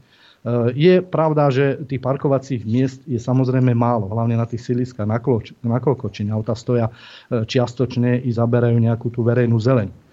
Ale ak chceme riešiť parkovanie ako také, musíme si predovšetkým hľadať nejaký spoločný konsenzus. Vždy, každé volebné obdobie, politici alebo tí, ktorí vstupovali do politiky, hovorili, ako budeme vytvárať parkovacie miesta. Miesto toho, čo sledujeme. Miesto toho, aby sa tie parkovacie miesta rozvíjali, tak sa jednoducho uberajú. Mestu chýba zhruba dva a pol tisíc parkovacích miest. Všetci tí, ktorí sme v meste, miesto toho, aby sme videli, že pribúdajú, nejakým spôsobom sa riešia rieši počet parkovacích miest, tak naopak, ako myslím do plusu, tak naopak tieto parkovacie miesta sú zaberané úplne, úplne nezmyselne. Typickým príkladom je celá plocha pred VUBčkou v Nitre na Štefanikovej ulici, kde sa vyhradili modré, žlté, zelené pruhy, nahodilo sa tam pár kvetináčov a samozrejme mesto si odfajklo, že sme rozšírili zeleň. No tak takto si nepredstavujem riešenie ani zelene, ani dopravy. No a rezidenčné parkovanie. Viete, treba sa ľudí jednoducho opýtať. Uh, uh, pa, uh, tá, tá hlavné, hlavné gro rezidenčného parkovania, alebo ten problém je, že síce na jednej strane vytvára predpoklad, a je to také, hovorím, ľúbivé, že ľuďom povieme, budete mať rezidenčné parkovanie a vy ako ľudia, ktorí žijete v tomto meste, platíte tu nejaké podielové dane, žijete tu, tak budete mať aj nejaké výhody. Áno, ale tie výhody treba povedať, ako ich riešiť inak. Ale nie tak, že tomu človeku poviete, držiteľovi auta, a poviete, no kúpiš si parkovaciu kartu a bude stať, ja neviem, tridsať eur, sto eur, ale v podstate mu nebudete garantovať, že on, keď sa vráti z práce, bude mať kde zaparkovať. Tých parkovacích miest proste nie je.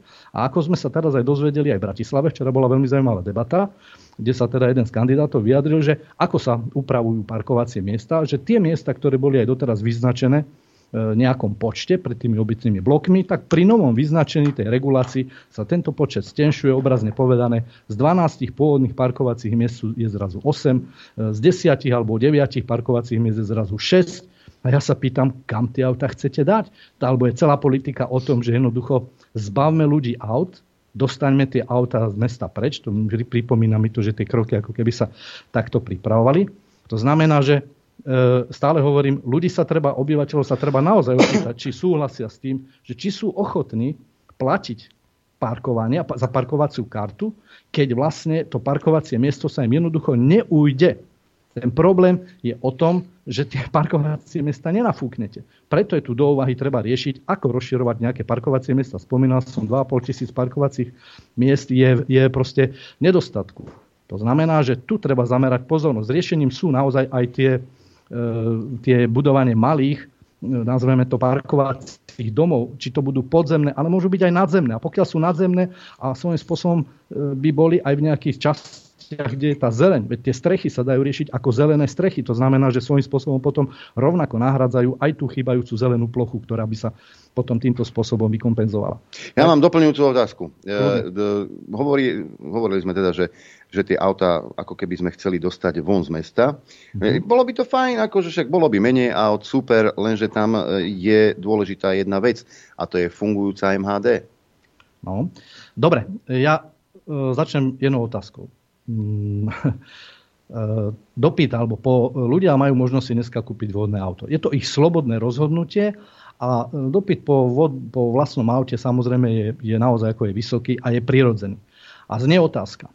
Máme právo akýmkoľvek spôsobom ľuďom hovoriť, že vy si nesmiete kúpiť auto ďalšie, lebo na parkovacie miesto alebo vaše, budete niekde bývať, bude vydané jedno parkovacie miesto na rodinu, bez ohľadu na to, či tam koľko žijete, koľko máte aut a tie vaše ďalšie auta si dajte, kde chcete. Viete, ak sa takéto niečo príjme, veď aj tie auta, ak by sme ich aj prinútili, že, teda, že nebudú môcť ísť do mesta. Lebo to, na to doplatia všetci. Viete, tá parkovacia politika bude tak, že to rezidenčná karta sa bude týkať len tej danej oblasti toho dotyčného. Ale každého jedného sa to dotkne, že ako náhle pôjde do inej časti mesta, už nebude mať to miesto na parkovanie a dokonca si ho bude musieť zaplatiť. A to nehovorím o pasce, pre, ktorá je takto pre mimo nitrianskych. Čo sa týka tej verejnej dopravy. Jasné, jedno riešenie je, ako zatraktívniť verejnú dopravu. Doprava, verejná doprava, viete, ak chceme dostať ľudí do verejnej dopravy, musí byť tá verejná doprava komfortná, musí byť rýchla, musí byť efektívna, ekologická a samozrejme teda finančne ľudí nezaťažujúca. Kľúne by som povedal, že treba ísť do jednotnej nejakej parkovacej politiky. To znamená, že dokonca máme mesta, či je to Poprad, či je to Dunajská Streda, kde sa za parkovanie vôbec neplatí. Teda, pardon, za využívanie mestskej hromadnej dopravy vôbec neplatí. Ale t- hovorím, táto téma je veľmi rozsiahla. Ale aby som teda skrátil na tú verejnú dopravu. My sme už predčasom, ešte predchádzajúcom volebnom období, bola tu bola, bola možnosť zaviesť koncepciu do pripravovaného plánu udržateľnej mobility, ktorého ako člen tej komisie som bol aj ja prítomný. A teda bol som tam platný a v rámci tejto koncepcie ten plán udržateľnej mobility pripravoval koncepciu dopravy a tejto udržateľnej mobility na obdobie desať, dvadsať, tridsať rokov. Jedna z koncepcií bola, ako odľahčiť tú verejnú dopravu a jedno riešenie sa javilo veľmi unikátne, ktoré by Nitra získala pri nielen v slovenských mestách, ale možno aj v rámci Európy, zavedenie nadzemnej koľajovej dopravy. Nitra poskytuje ideálne podmienky. Tú verejnú dopravu Nitre neviete nejakým, kedysi sa pokúšala, možno si teda pamätáte, keď ste žili v Nitre, že kedysi sa hovorilo o Nitre, že teda boli úvahy o trolejbusovej doprave. Ja si a pamätám debaty na túto tému, ja som dokon... to bolo kdesi v osemdesiatom šiestom roku, kde sme mali nejakú diskusiu, do školy prišla pani a tá hovorilo sa, že v Nitre, že trolejbusová doprava, dokonca keď som išiel robiť k cestárom, v tej dobe, kde sa to tak oni boli nachystaní, že to, bude, že to budú práve oni realizovať. Ale potom skutek uteka trolejbusy v Nitre vidia len vtedy, keď pozerajú e, televíziu Markízu večer e, z Bratislavy nejaký ten záznam. E, áno, máte pravdu. E, pán, pred voľbami sa veľa vecí aktivizuje. Ja doplním taký maličký fór, že sa hovorí, že aby sa zviditeľnilo to nejaké vedenie, tak e, už to povedal nejaký, nejaký politik alebo kandidát, že pred voľby sa vyznačujú, alebo obdobie pred voľbami sa vyznačuje tým, že cítiť pach asfaltu. Áno, doba asfaltová doba sa to asfaltu. A, ale musím sa úprimne priznať, že momentálne máme pred voľbami a ja v tej Nitre ani ten, e, tú dobu asfaltovú necítim. Žiaľ Bohu. Nie sú na to prachy.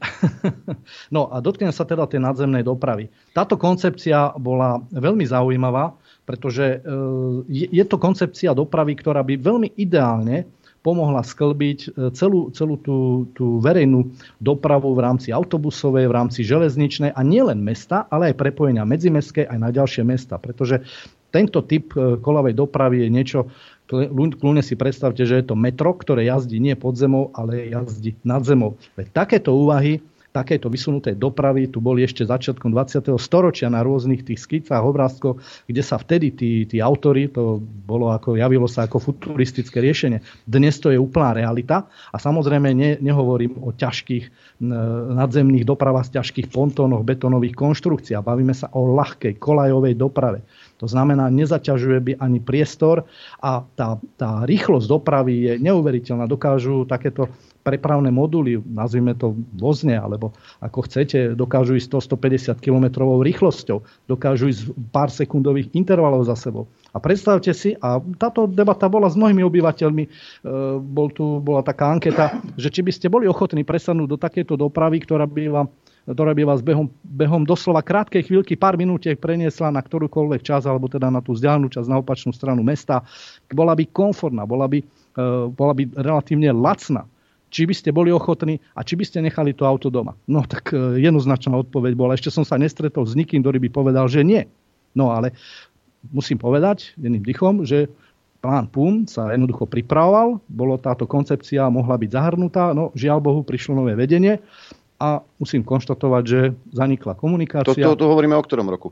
Teraz, jak s novým obdobím, o roku posledných volieb. To znamená rok komunálnych volieb, keď nastúpilo osemnásť vedenie pána Čiže v roku Hatasa. V roku dvetisícosemnásť sa nad týmto uvažovalo dosť vážne. A, áno, áno, áno. A... Bohužiaľ.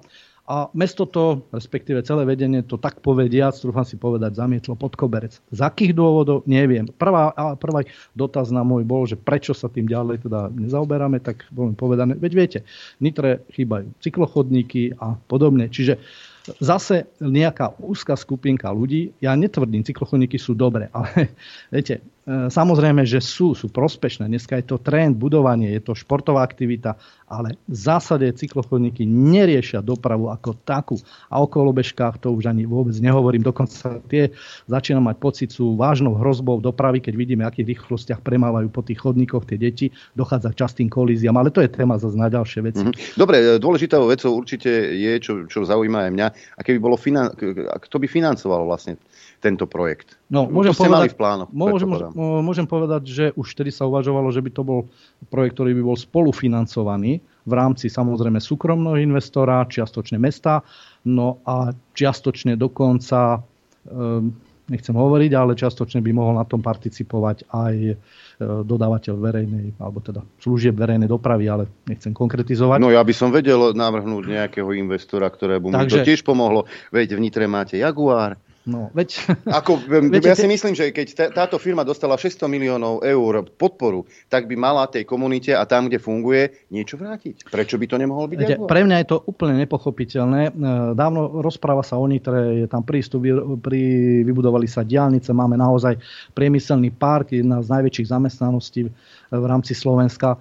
Ale na druhej strane možnosť mať takúto jedinečnú príležitosť zavie sa neustále tvrdošine nejako, a samozrejme od toho osemnásteho roku úplne zamietla.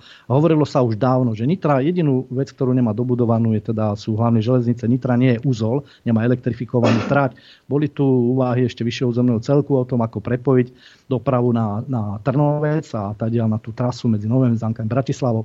A samozrejme plánovalo sa, už dlhé roky sa tam plánuje vybudovanie a dokonca boli na to vyčlenené finančné prostredie, ktoré ja si pamätám, že pred tými rokmi sa hýbali niekde, už sa blížili k dvesto miliónom, čo sa mal vybudovať úzol alebo spojnica medzi Nitrou a, a Trnovcom.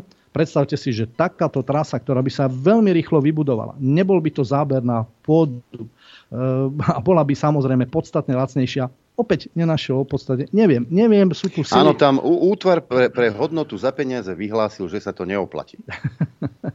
Ešte sa tým ani nezaoberal. Takže čo myslíte, tú železnicu? Áno? Tú železnicu. Aj myslím, tú železnicu, no, lebo t- tak si predstavte, vtedy to bolo, a ja viem, že ten projekt sa pripravoval dlho a každým ďalším rokom náklady len stúpali, keď to bolo pred rokmi pomaly dvesto miliónov. Koľko je to dnes pri náraste všetkých cien, všetkých materiálov a služieb? Ja si trúfam povedať, že možno aj pol miliardy. Ale to je len moja úvaha. Takže stále to hovorím, máme tu riešenie. A nehovoriac o tom, že takáto koncepcia tejto nadzemnej dopravy by mohla byť štartom pre vybudovanie celej siete takéto nadzemnej dopravy po Slovensku. Predstavte si spojnicu Nitra Bratislava. Za pätnásť minút ste v Bratislave. Ako, to sú veci, a, a komfortne. Tichučko, rýchlo, za cenu. Ako, neviem, neviem. Niekto...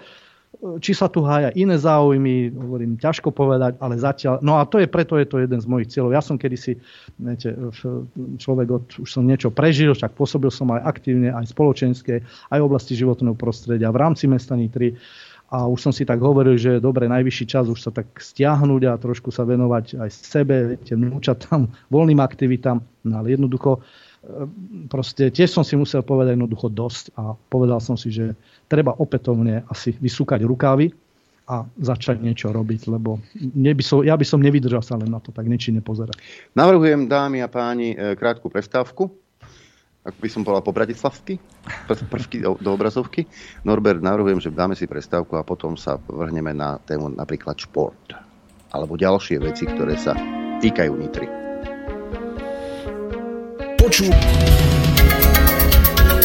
Dopoludne na Infovojne s Adrianom.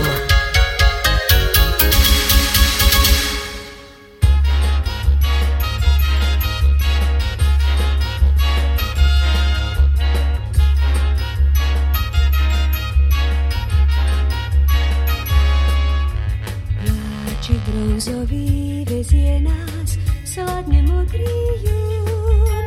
Lásku detskú v nás osloví vláčik húr. Vláčik vezie nám z bronzu pec, vláčik bronzový. Vzácnu zlatú vec povozí v nás. Takýto čas letíš, zdá sa, letíš k nám, sem až k nám. Letíš ako jasná pieseň letných rán. Vláčik vezie nám z bronzu pec, vláčik bronzový, vzácnu zlatú vec povozí v nás.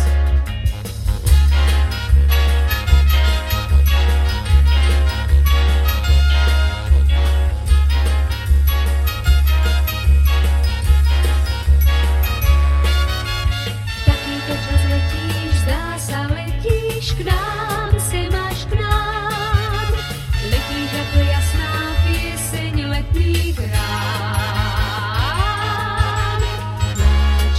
Je nám z bronzu pec, vláčik bronzový, vzácnu zlatú vec povozí v nás.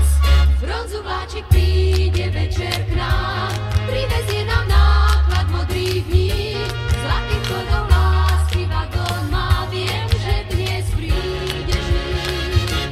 Zrazu povieš, zdá sa, že mám rád, zacítiš tu žiaru prvýkrát.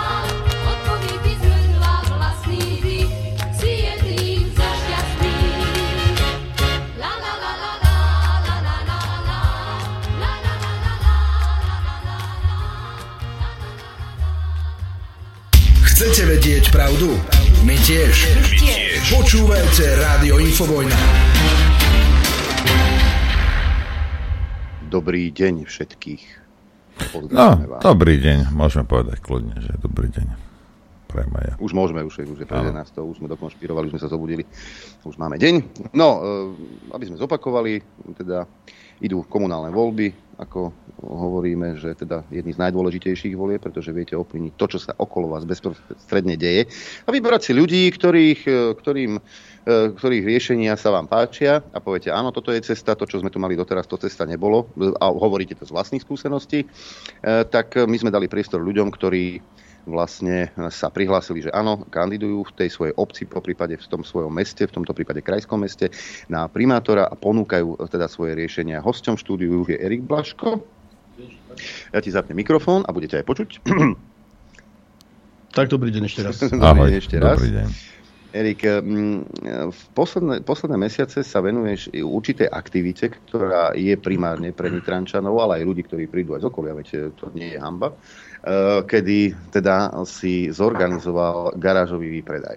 To znamená, že veci, ktoré doma niekomu zavadzajú, podkysajú sa o ne, alebo im zaplňajú pivnicu, môžu priniesť niekam, k tomu sa dostaneme, a niekto, niekoho potešia, niekomu sa zídu, niektorí ho využijú. No a takto si, medzi, si ľudia medzi sebou vymieňajú vlastne veci. E, mnohokrát je to za smiešné peniaze a u, urobí to radosť niekomu inému. E, v podstate je to také naštartovanie komunity ako takej. Hej? E, kde bola tá prvotná iskra? E, keďže som členom archy a tam sme takýmto nejakým spôsobom fungovali, pomoc vzájomná, celé tie dva roky sme prežili relatívne v pohode, keďže sme boli nakontaktované na druhého, tak potom ma napadla myšlienka, prečo to nezväčšiť pre celé mesto. E, začal som to rozvíjať, naprv boli len nejakých desať aut, potom došlo sedemdesiat aut a teraz to už nepočítam. Hej. Odozvy sú ohromné, ľudia fakt tam môžu doniesť všetko, čo doma nepotrebujú, okrem potravín, ktoré nám boli zakázané. A zakázané boli vôbec farmárske dni v meste. Takže bojujeme preto, aby sa farmári dostali tiež tam a dostali sa aj do mesta, aby mohli žiť, fungovať ľudia, nakupovať zdravé veci. Nehovorím, že všetci farmári pestujú zdravo, ale je to zaručenejšie ako vo všetkých týchto obchodoch. Ako mesko z Poľska napríklad. No napríklad, hej. Je to nádherná vec, ten garážový výpredaj. Ja som sa tam stretol s ľuďmi, ktorí boli fakt ďační za toto. A keď nám to zrušili na jednom sídlisku na Klokočine a hľadal som priestory, na druhej strane mesta sa mi podarilo. Ľudia boli veľmi sklamaní, rozhorčení, prečo nám to zakázali. Nevedel som povedať prečo, pretože e, proste došlo vyrozumenie, nesúhlasíme a o to, ako majiteľ pozemku, nebudem hovoriť tentokrát mesto, ale kto vie, odkiaľ fúka vietor, to je z druhá strana. Jedna pani sa ozvala. Ďakujem vám za, túto, za túto obrovskú príležitosť pomoci, pretože štát neprispieva na jej postihnuté dieťa a ona si tam dokáže privyrobiť aspoň pár korún navyše, aby tomu dieťaťu vedela pomôcť. Hanba štátu tomuto, ako ozaj skutočne, aby ona musela predávať staré topánky, staré veci. No nie sú tam väčšinou staré topánky, staré veci, ale veci, ktoré nepotrebuje. Za pár drobných, aby si týmto spôsobom pomohla. S týmito farmári, čo som sa rozprával, tak by som prešiel k tomu, že to aj na druhej strane príjemná a pozitívna vec. V Čechách tieto garážové výpredaje farmárske dni, keď robili, tak začali to robiť aktívne každú jednu sobotu. Neviem, nejaká Južná Morava to bola. A v okolí vzniklo za rok sto tisíc pracovných miest na farmách. Takto sa to krásne rozbehlo. A keďže nás čaká, čo sa sem valí, čo sa sem rie, my budeme možno odkázaní práve na tieto trhy. Pretože keď prestanú sem chodiť tie kamióny s tými potravinami, tých deväťsto, koľko kamiónov denne sem príde, keď si to všetci nechajú pre seba, tak my to pokapeme ako muchy. Môžeme plynulo prejsť na tieto trhy farmári, veci, pomoci. Takto fungovalo, myslím si, že aj po vojne, vždy, keď sa národ potreboval zotaviť. Je pravdou, že um, ty si to robil na vlastné triko. V podstate ten priestor si si zaplatil sám. Nechcel si za to nič. Odmenou ti bolo to, že ľudia naozaj na túto myšlienku naskočili, že sa im to páčilo a že prichádzali vo veľkom množstve. Ja som videl zo pár videí, kedy uh, teda ľudia prišli teda vo veľmi hojnom množstve. Komentovala to aj moja mama s mojim bratom, keďže bývajú na Klokočine, majú to doslova pod oknami, že ten priestor, ktorý ste znikli, viete, kde to bolo oproti Bile, na Klokočine, Kočine, tak ten priestor sa naozaj zaplnil mnohými ľuďmi. Ja si myslím, že tá cesta cez farmárov je veľmi správna, pretože aj tí farmári sa dostanú medzi ľudí, hej? Že môžu ponúkať svoje výrobky, je to ich živobytie a potom môžu aj rozširovať výrobu, pokojne. A tuto sme potom už aj pri tých pracovných príležitostiach v Nitre, pretože ja si myslím, že vybudovať automobilku, dať od štátu šesťsto miliónov eur, a potom v tej fabrike sa zamestnávajú ľudia z tretích krajín. To, toto asi cesta nie je, ako udržať ľudí v Nitre. No to určite nie. Keď vidíme automobilový priemysel, kam ide tiež do Kytek, tak ako tam perspektívu do budúcna nevidím žiadnu. Pán inžinier, čo, ako udržať teda zamestnanosť v Nitre, ako vytvárať pracovné príležitosti? Predpokladám, že vytiahnete zo svojho vačku tiež nejakú takúto, ta, takéto riešenie. A ponúknete ho Nitrančanom. Hej? Ja by som nadviazal aj na to, čo ste teraz pred chvíľkou povedali, že naozaj nie je riešenie na tú veľkú automobilku, ktorá svojho času naozaj bola veľkou investíciou a príležitosťou. Dnes vidíme, že teda samozrejme aj okrem slovenských občanov zamestnáva obrovské množstvo zahraničných ľudí. A tu je ale jeden veľký problém. V súčasnosti, ak všetci pociťujeme naozaj tú energetickú krízu a tá sa ne, ani netušíme, čo sa na nás valí, tak viete, kto zaručí, že pri posudzovaní nákladovosti a rentability takejto výroby, podobne ako sa tomu stáva aj v západných krajinách, sa Jaguar jedného dňa zdvihne, nechá tu prázdne objekty, pretože tie skelety tu zostanú a oni pôjdu tam, kde sa im ponúknú výhodnejšie podmienky. Toto je riziko všetkých týchto veľkých, veľkých výrobcov a veľkých, veľkých zamestnávateľov. Bohužiaľ, na toto sa proste nepamätalo, keď tu bola takáto politika, že prijímajme veľkých, veľkých zamestnávateľov, lebo veľa ľudí sa zamestná. A úplne sa zabudlo na tú podporu malých, malých podnikateľov. A tu zase nadviažem na Erikové, Erikové tie, tie úvahy o tom, ako zvýšiť tú podporu pre tých našich malých podnikateľov. Mesto, či je to mesto, či je to Vúcka, má páky na to, aby vytváralo podmienky pre zvýšenie aktivít alebo pre zvýšenie príťažlivosti malých firiem. Vidíme to hlavne v tých regionálnych výrobcoch potravín. Prečo my máme v tých obchodných domoch mali len samé dovozové potraviny, o ktorých ani nevieme, nevieme celkom možno pôvod, odkiaľ to všetko je dovážané.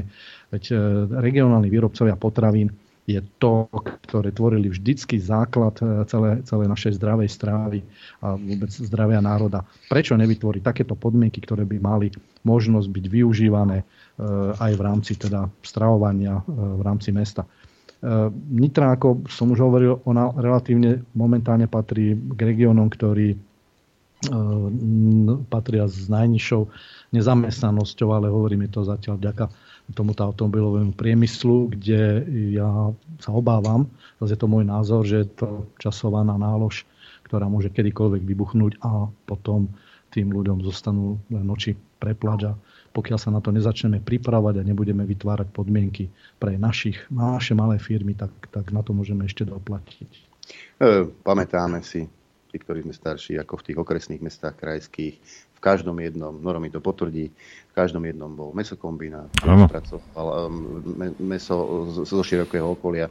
Bola, bola mliekáreň, kde sa robili jogurty, výrobky z mlieka. Vinárske závody sme v Nitre mali, mlíny, cukrovár. Mlíny, cukrovár a tak ďalej, a tak ďalej. Pivovár, a tak ďalej. Toto takže už Nitra ale nemá.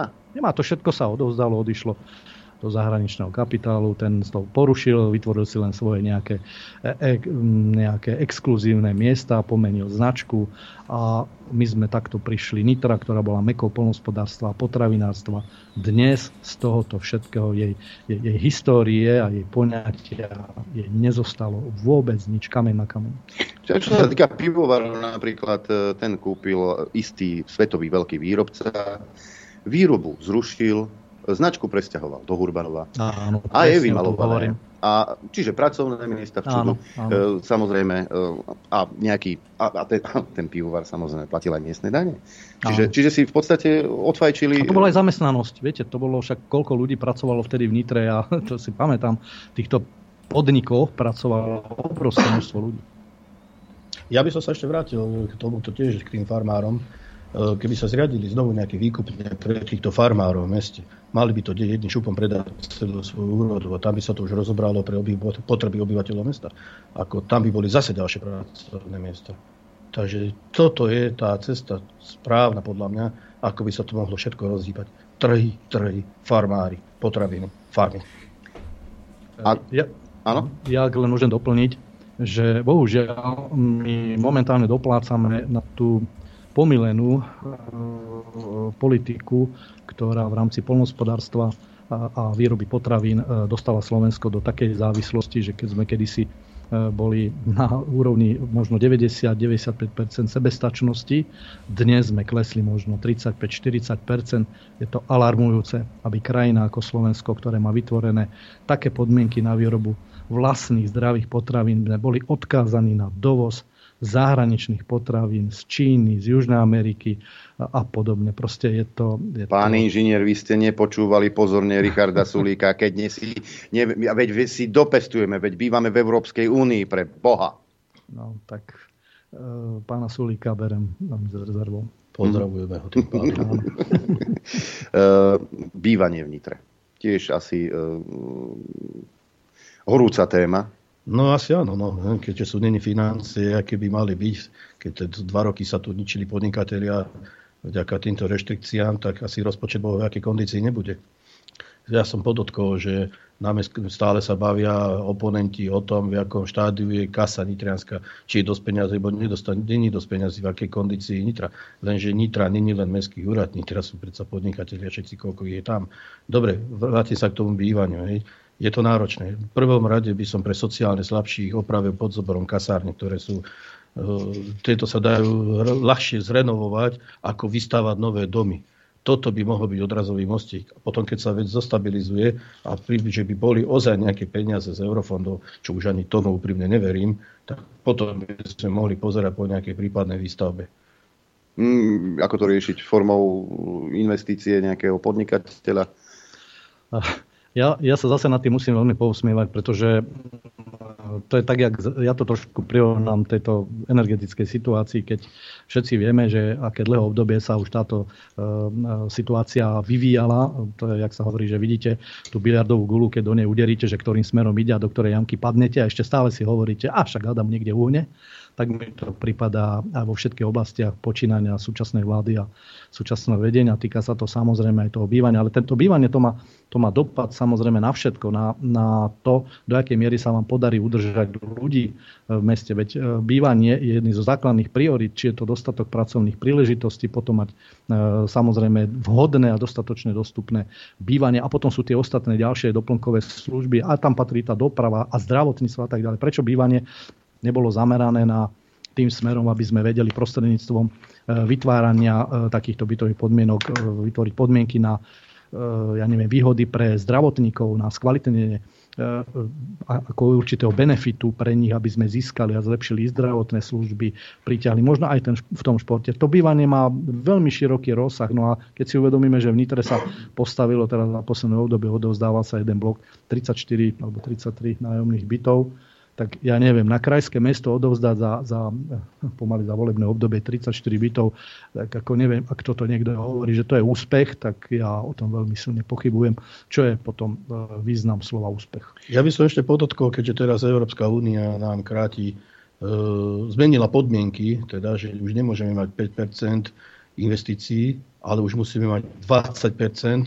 Čiže musíš zainvestovať, tak aby sme to vysvetlili, musíš zainvestovať dvadsať percent do svojich, aby si dostal niečo. Áno, už to není päť, ale už dvadsať percent, tak ja neviem, kde tie peniaze vôbec zoberieme. Veď všetko je preč v minúte vyšľahané. No a súkromní investori, ktorí samozrejme stavajú tie, alebo developeri, ktorí stavajú tie nadštandardné byty, tak sú na takých cenových úrovniach, že pre absolútne drvivú väčšinu obyvateľstva sú neprístupné. A to je asi problém v každom krajskom či okresnom meste. Hej. Takže... Ja keď vidím relácie o bývaní a príde babenka do dvojizbového bytu v Bratislave a sa pozerá okolo seba, keď sa dvestopäťdesiat, hm, dobrá cena, dobrá cena. Tak hm, sa mi otvára. No. Toto, toto, toto robia, aby si vedel, toto robia developeri. A... že ľuďom nanútia, že o dvestopäťdesiat tisíc a neviem nejakých sedemdesiat metrov štvorcových, že to je dobrá cena. Hej. A to počujú tí ľudia v tej telke stokrát, no tak potom si povie, že je to OK. Hej. Ja ešte doplním, Nitra v rámci toho územného plánu má jednu vytipovanú, jednu veľkú lokalitu, to je teda, hovorí sa, že Silisko Lúky, to je vlastne celé to územie, ktoré určite, keď prechádzate tým severným obchvatom. Medzi riekou a severným obchvatom. Tak, hej? Tak, presne tak, a vlastne smerom Sú tam teda nejaké už načrtnuté nejaké prístupové cesty. No tá, tu tá výstavba nebeží, zrejme je tu naozaj problém investorský. No, takže potom rozmýšľam nad tým, že aké, akým spôsobom riešiť bývanie. Máme tu naplánované, obrazne povedané, celé sídlisko, celé štvrte, ktoré už dávno sa mohli nejakým spôsobom spustiť. No, ťažko sa mi je teraz vyjadriť, jaká je, ako je to, to viete, zasúvisí so, s úverovou politikou mesta a s fondami, využívaním fondov a tak ďalej a tak ďalej. To je asi na širšie rozober, rozobranie. Šport a kultúra. Vyberám si z druhého košíka. No, podľa mojich informácií šport, kluby, nič není sponzorované, nič nikomu sa nepomáha.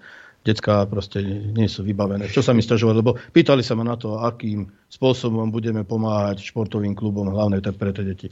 Povedal som, áno, budeme robiť, čo sa dá, aby sme tie detská dostali od mobilov preč. Musíme sa na to pozrieť a začať pomáhať. Je pravda, že drvivú väčšinu nákladov a všetkého nesú, nesú vždy rodičia. Áno. Či je to, či je to už vozenie na tréningy, zabezpečenie výstroja a tak ďalej. Ale Nitra bola kedysi, dá sa povedať, takou baštou športu. Či to bol futbal. Lebo ef cé Nitra je tam, kde je momentálne v štvrtej lige. E, tie decká tam tak zbožne chodili. Mládež v Nitre bola jedna, mládežnícka základňa a vôbec tréneri a, vo, a celé to okolo toho bolo špičkou nielen na Slovensku, ale aj bývalom Československu. Mnoho talentov odtiaľ zišlo. Spomeňme si na hokej, spomeňme si na hádzanú, ktorá už dnes je tam, kde je. Športová hala Plastika Nitra, tam, čo viem, tak tam už asi sa nedieje absolútne nič. A môžeme, môžeme ísť takto šport po športe. Ktoré bolo za bývalým domom pionierov alebo kultúry, jak to vedľa terajších mlynov. Tam je len nič. Voľná plocha zbúrané. To bolo voľné ihrisko práve prehádzané. Neviem, ako funguje atletický štadión pri Olympii. No, funguje, viem, čo tam je, nejaké aktivity, je tu udržiavané. Ale ja by som ešte tak podotkol, že však pozrime sa na to, keď je to všetko zase o peniazoch. Nie? Rodičia majú peniaze, zaplatia výbavu, detsko môže mať dve ľavé ruky, ale ide ďalej. Ako. Potom tí talenti miznú. Prirodzená logická zásada. Áno, budeme, budeme, bavme sa takto, ako budeme to, čo bolo pred osemdesiatym deviatym bolo všetko zlé. Nie, nie všetko bolo zlé, nie všetko bolo zlé, len chybu táto spoločnosť spravila, že si nevybrala to dobré, tie hrozienka a to ďalej vyvíjala. Ale a priori sa všetko zrušilo. Vtedy detská talenty, ktoré boli, eh, mohli, byť, eh, mohli sa realizovať. A mohlo to byť aj decko, ktoré, eh, ktoré, ktorého rodičia práve tých peňazí nemali veľa, pretože klub dodával komplet celý výstroj. Bavíme sa o hokej, čo je dosť teda drahá záležitosť. Za tie decká rastú, čiže každý rok potrebuješ nové korčule, nové chrániče, potrebuješ eh, všetko nové, hej? A ešte aj tú hokejku. Toto klub mal a, a takto predával po generáciách a doslova aj tie decká, ktoré Ktoré, ktorých rodičia nemali na to, aby sa jeho dieťa venovali tomuto športu, ale to decko bolo talentované. To, to dieťa sa v tom športe našlo. Samozrejme, tam boli aj s ľavými rukami, ako ja napríklad. Ale, ale mal možnosť ten rodič to dieťa podporovať v tom, čo to dieťa baví. Dnes to ale nevidíme. Súhlasím s vami, ak môžem do toho vstúpiť.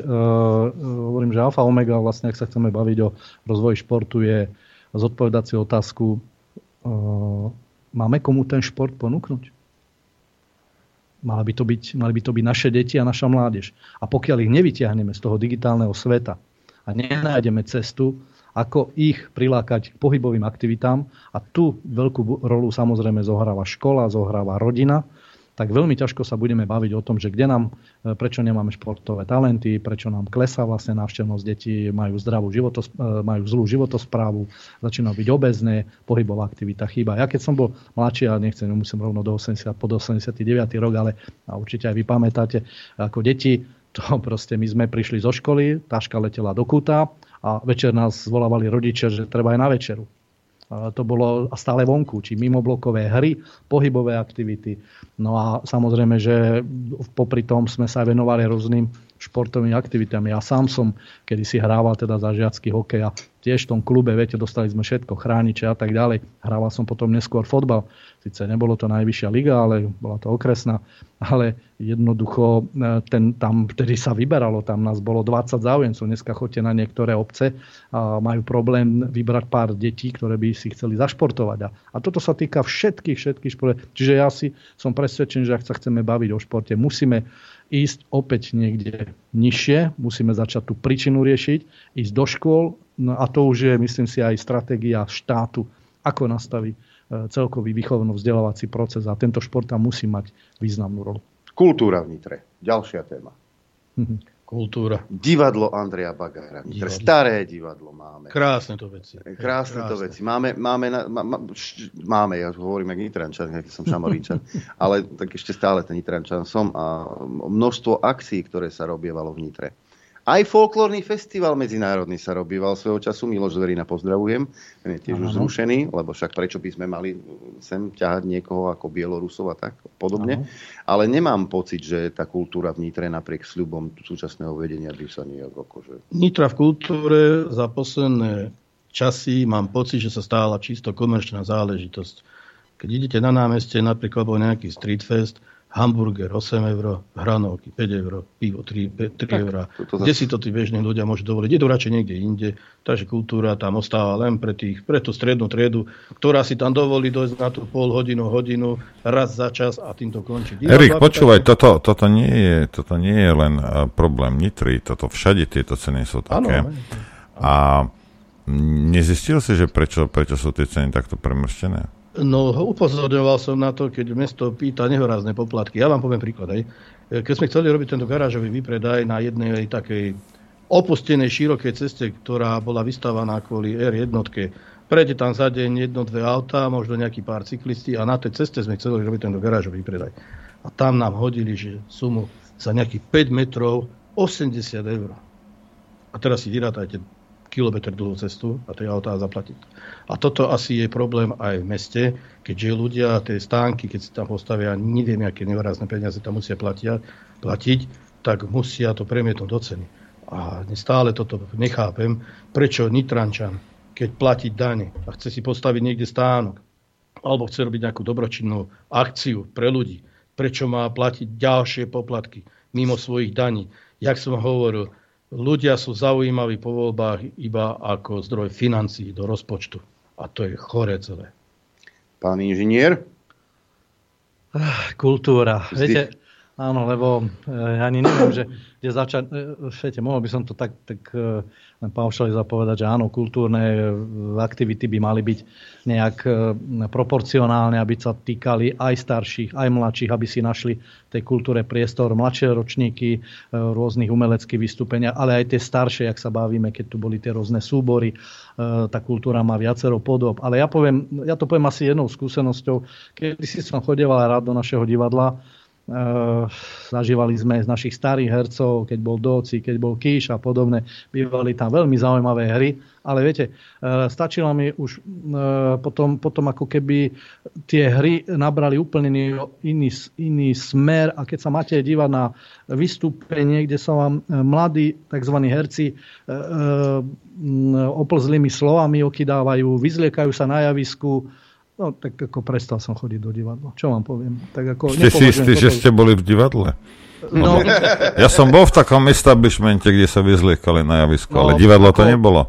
No a ešte im tam tlieskali, akože super, tak ja hovorím, neviem, ako každému podľa gusta, viete, no toto je moje, moje postoje, ja verím, že nie som jediný, tak možno som príliš konzervatívny. Ako ja neberiem mladým liberálom, že keď sa chcú takto nejako predstavovať, ale toto dať do hlavnej náplne a do divadla. Takže čo sa bavíme kultúry, tak kultúra je, hovorím, je široko vnímaná, to toľko k divadlu. Samozrejme ďalej k tým kinám by som mohol povedať.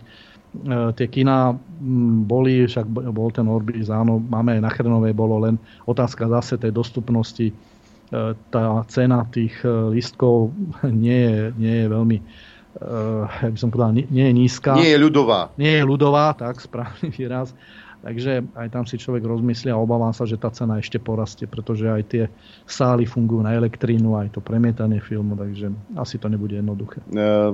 Ja viem, že v Nitre máme, máme, vidíš, furt si to neviem vykoreniť zo seba, ale Nitra má veľký amfiteáter. Pamätám Aha. si festivaly zahraničných filmov, pamätám si koncerty, pamätám áno, si, áno. veľmi veľa si pamätám ešte áno. aj ja, kedy naozaj tam dvadsať tisíc ľudí áno. prišlo. A sedeli na stromoch, lebo už sa nemali kde, kde zmeniť. Hlozili cez ploty, áno, pamätáme. Áno, ja som ti dával rabaku, hej. A, neviem, ale toto, te, tento priestor by sa mohol využívať vo veľkom. Neho... Áno, hej. Jednoznačne. Máme jedno z najlepších amfiteátrov v rámci Slovenska. Ďalšia vec je agrokomplex. No, to je e, tam, kedy si trval tri týždne, tam chodievali desiatky tisíc ľudí, nie len zo Slovenska, z Českej republiky, aj zo zahraničia. Čo sa spravilo? Dnes už je agrokomplex na štyri dní, lebo parkovisko, kde predtým parkovali autobusy a kde boli stánky a kde, kde, kde sa dalo zaparkovať, tak sa tam jednoducho postavilo obchodné centrum. A tým pádom agroko... A tie, ale tí ľudia prinášali peniaze do tej Nitry. Ja by som povedal takú uh, príhodičku malinku z agrokomplexu. Minulý rok to bolo nejak tak. Bol tam stánok Európska únia pomáha. Hm. Bol tam mladý pán, ktorý rozdával letáky a presvedčal ľudí, že vďaka Európskej únii máme agrokomplex. Pozeral som na ňo, ako nechápal som, lebo však od štrnásť rokov som brigádoval na agrokomplexy, podotýkam mám štyridsaťdeväť rokov a ten agrokomplex tam existoval, ešte o únii nebolo nič, ani chýru, ani slichu. Ale presvedčal, že vďaka ním. Hovorím, no dobre, tak ale vysvetlite mi, prečo agrokomplex teraz trvá nejaké štyri dni, neviem, možno som už aj prehnal, a predtým trval tri týždne. Bol nabitý ľuďmi, bolo o mnoho viac vecí k možnosti vidieť. Boli tam tie stánky, ktoré žili tri týždne v kuse, proste tam boli také obraty, keďže som Nepamätám tam brigádoval. Si. Keďže som tam brigádoval do noci, dlho do noci, koľkokrát, tak si pamätám. Tam boli do druhej noci fronty ľudí k stánkom. A ten stán, tých stánkom tam nebolo päť, tam ich bolo možno sto. Plus kolotoče, to proste dvadsaťštyri hodín pomaly išlo.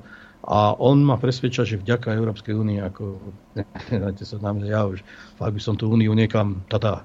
Ja neviem, ale ja mám aj pocit, že ten veľký, lebo ten areál agrokomplexu, kto ste tam boli, je strašne veľký. Nájsť mu aj iné využitie, ako jedna výstava nábytku, jedna výstava, jeden autosalón a v podstate dosť.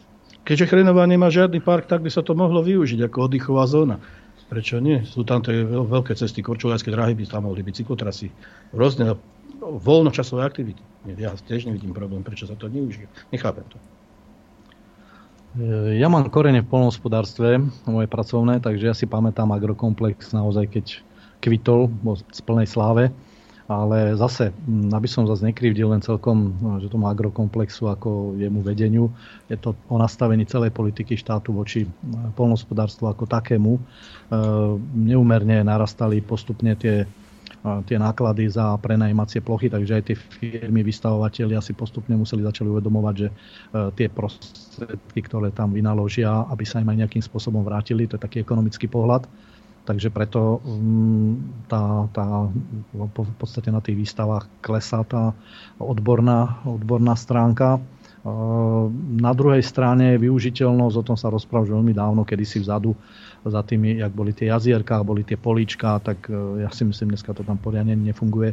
Tam by bol priestor určite na to, aby sa zriadila naozaj zóna, kde by nielen e, obyvateľia Chrenovej mali priestor na či už využívanie práve nejakých cyklotrás alebo prechádzok. Vieme, že máme za vysokou školou, máme nejakú botanickú záhradu, ale je to taký, také malé územie. Nitra má tie priestory na to, aby e, zveľaďovala tieto oblasti a poskytovala svojim obyvateľom naozaj priestor z hľadiska e, e, vyžitia aj tom životom pekného životného prostredia, pekné, peknej zelene, krásnych parkových úprav a ne, nesústrediť pozornosť zase len na jeden centrálny park, ktorý je už rozkopaný pomaly, alebo sa rieši štyri roky a stále samozrejme nie je dokončený, ale dobre, toho to sa nechcem veľmi dotknúť takto. A tých aktivít spomínali ste, čo všetko bolo. Viete, mnohí si pamätáme ešte dožinky. To bola naozaj celoslovenská oslava. Celoštátna. Celoštátna. To bola akcia, ktorá teda mala punc, všetci vieme. To, to sa nedá ani dnes ani vysvetliť, lebo o tom, keď budeme rozprávať, tak mladšie ročníky ani nebudú vedieť, že o čom rozprávame. Ale škoda, no tieto aktivity všetky vypadli, ale je to o nastavení, o tých prioritách. A slovenské poľnohospodárstvo ide tam, kde smeruje dneska. Sa pozrite po okolí, schátrajúce podniky, dá sa povedať, že bojujú o prežitie, naše potravinárstvo dolu vodou. Ja neviem, či je to zámer alebo úmysel položiť to poľnohospodárstvo na kolená do takej miery, aby sme boli fakt úplne závislí na tom dovoze, ako sa teda vyjadril pán Sulík. Je to Takže, neviem. Ja by som sa vrátil ešte trošku aj k tej kultúre, ako pešiu zónu oživiť. V Anglicku sú uličky, kde sú muzikanti, kde sú maliari, kde predávajú svoje sochy a neviem čo, proste amatérskí maliari. Žije to tam, ľudia vedia, že je to umelecká ulička, chodia tam deň čo deň, deň čo deň. Prečo aj takúto možnosť neotvoriť tým ľuďom? Ale ja si nepredstavím, prečo tam nechodia. Tak, jak som spomínal, tie neskutočné poplatky za miesto. Vidím, koľkrát nejaký muzikant tam bol, tak došla mestská polícia, dala mu pokutu, vyviedla ho preč. Ako prečo tam nemôže byť, prečo nemôže spestriť ulicu, tým si privyrobiť pár drobných. A veď aj to je istým spôsobom kultúra a rozptýlenie ľudí. No, zdá sa, že Nitra má tých možností veľmi veľa, len ich treba objaviť a využiť. A k tomu sme sa vlastne dnes stretli. A možno počúva niekto, kto bude ten primátor a bude si... Lebo ne, nevieme dnes, že či, či sa to podarí, samozrejme. Aj pán inžinier Miloš Macho kandiduje. Za ktorú časť? Ja kandidujem e, i do mestského zastupiteľstva za, za volebný obvod Staré mesto a kandidujem aj do vyššieho územného celku. Mm-hmm. Čiže len, len to objaviť a možno, aj keď to nevyjde, tak si to pustí ten budúci primátor a povie si, aha, toto je dobrý nápad, toto je dobrý nápad, toto je dobrý nápad, lebo radi inšpirujeme my tu v Infovojne, hej. Ale nebudeme sa už pýtať my, prečo by sme sa pýtali my. Bude sa pýtať niekto iný, budú sa pýtať poslucháči už o malú chvíľku, už o malú chvíľku, ale skôr ako zapnem telefon po prestávke, ešte tu máme jednu dámu, pani doktorku Ľuboslavu eh, Petričovú, ktoré som povedal. Dobre som povedal. E, tak ešte tej dáme na úvod tej ďalšej časti slovo. Takže o malú chvíľu sme späť. Súhlasíš, Norbert? Môže byť. Takže hráme, hráme. Hráme hudbu podľa tvojho výberu.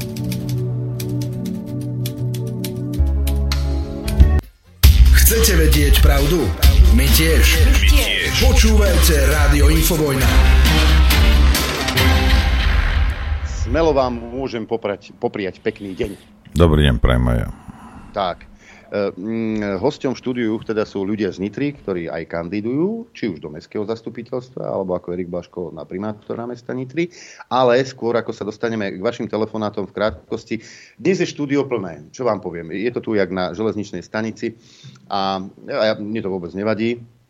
Uh, jedným z tých hostí, ktorí sú tu a tiež požiadali o slovo, je pani doktorka Ľuboslava Petričová. Nech sa páči, čo máte na... Dobrý deň. Dobrý deň. Dobrý deň, prajem, po, pozdravujem všetkých poslucháčov a divákov Infovojny, takto do poludnia. Uh, ja som chcela povedať len dve veci. Takisto, uh, krásne ste mi tu nahrali na smeč, uh, lebo ste na začiatku povedali, a to hlavne Noro sa tam vyjadril, že Erik Blaško je bez politickej minulosti. Uh, Chcela by som povedať jednu vec. Tá politická minulosť u ľudí v Národnej koalícii chýba. Aby som sa predstavila, lebo nebola som predstavená, som krajská predsednička Národnej koalície za, za kraj Nitra, čiže v Nitrianskom kraji. Keď som hľadala ľudí, ktorí by boli ochotní kandidovať a vlastne voliť sami seba, tak ako to Rudko Huliak celý čas hovorí, ja som veľmi rada, že som našla nielen ľudí, ale ja som našla aj odborníkov. Dnes sme tu boli toho svedkom, pán Macho, pán inžinier Macho, takisto Erik Blaško, veľmi komfortne a správne sa vyjadrovali k témam, ktoré nás tlačia v Nitre. Ja nekandidujem za Nitru, ja som z Dvorov nad Žitavou, čiže kandidujem do... Uh... Od Becíka. Presne, tomuto som sa chcela troška vyhnúť, aby sme dnes sklzli do, do úrovne Becíka. Ale vôbec nevadí, chcela som tým povedať to, že... Uh, Hľadajte si ľudí, ktorých budete voliť vo svojom okolí. Hľadajte si ľudí, ktorí sa za vás postavia, ktorým na vás záleží a ktorých hlas ste vy, ktorí vyjadrujú vlastne váš hlas, ktorí, ktorí vás budú počúvať, ktorí budú nakoniec aj robiť za vás. Sme tu preto, aby sme zastrešili nás, normálnych, obyčajných ľudí. Národná koalícia sme my a vy ste my. To znamená, že celá tá komunita, ktorá, ktorá vznikla, ktorá je tu, ktorá sa vyzbierala, ktorú sme vyhľadali, sme vlastne my sami. O čo nám vlastne ide, to už hovoril Rudko Huliak v nespočetnom množstve e, svojich prejavov, svojich vyjadrení, ale aby som to pripomenula, ide nám o bezpečnosť a dostatok potravín, aby sme boli poľnohospodársky nezávislí. Ide nám o dodržiavanie základných ľudských práv, tak ako to bolo už povedané Erikom Blaškom a nakoniec aj pánom inžinierom Machom. Ide nám o to, aby sme ľuďom zabezpečili sociálne istoty, aby vedeli, do čoho idú a aby sa vedeli, na koho majú spoľahnúť. A takisto nám ide o bezpečnosť našich detí a nás samých. Ak nebudeme mať tieto základné e, atribúty nášho života zabezpečené, e, jednoducho nebudeme vedieť fungovať normálne. Vidíme to teraz, celé sa to zvrháva na pár jedincoch. Chcem všetkých v Nitre a v okolí vyzvať. Robíme rôzne aktivity, e, zlučujeme ľudí, aby ste o nás vedeli. Chcem vás všetkých pozvať. E, robíme stretnutie dvadsiateho tretieho desiateho túto nedeľu o šestnástej hodine na Staničnej ulici číslo jedenásť v priestoroch reštaurácie Páni Baklažáni. Pozývam vás všetkých poslucháčov, všetkých, ktorí s, ktorí s nami súcitite alebo ktorí ešte nie ste rozhodnutí, koho voliť, ako voliť. Nájdete tam nás, nájdete tam ľudí, ktorí sú odborníci. Za nami hľadajte vás. Príďte, pozývame vás na stretnutie s nami. Bude tam priestor na kladenie ďalších otázok. Bude tam priestor na to, aby sme si vykomunikovali veci a aby sme sa vlastne aj zoznámili. Hľadajte si vo svojom okolí ľudí, ktorí sa za vás postavia. Páni, ba- páni Baklažáni, nie je majiteľom Viktor? Nie, Viktor nie. nie. Ba- majiteľom je pán Hubinský, ktorý tiež kandiduje za poslanca. Mhm. Tak. Dobre, a teraz je ten čas, kedy môžete telefonovať nula deväť päť nula šesť šesť jeden jeden jeden šesť a klásť otázky našim hosťom.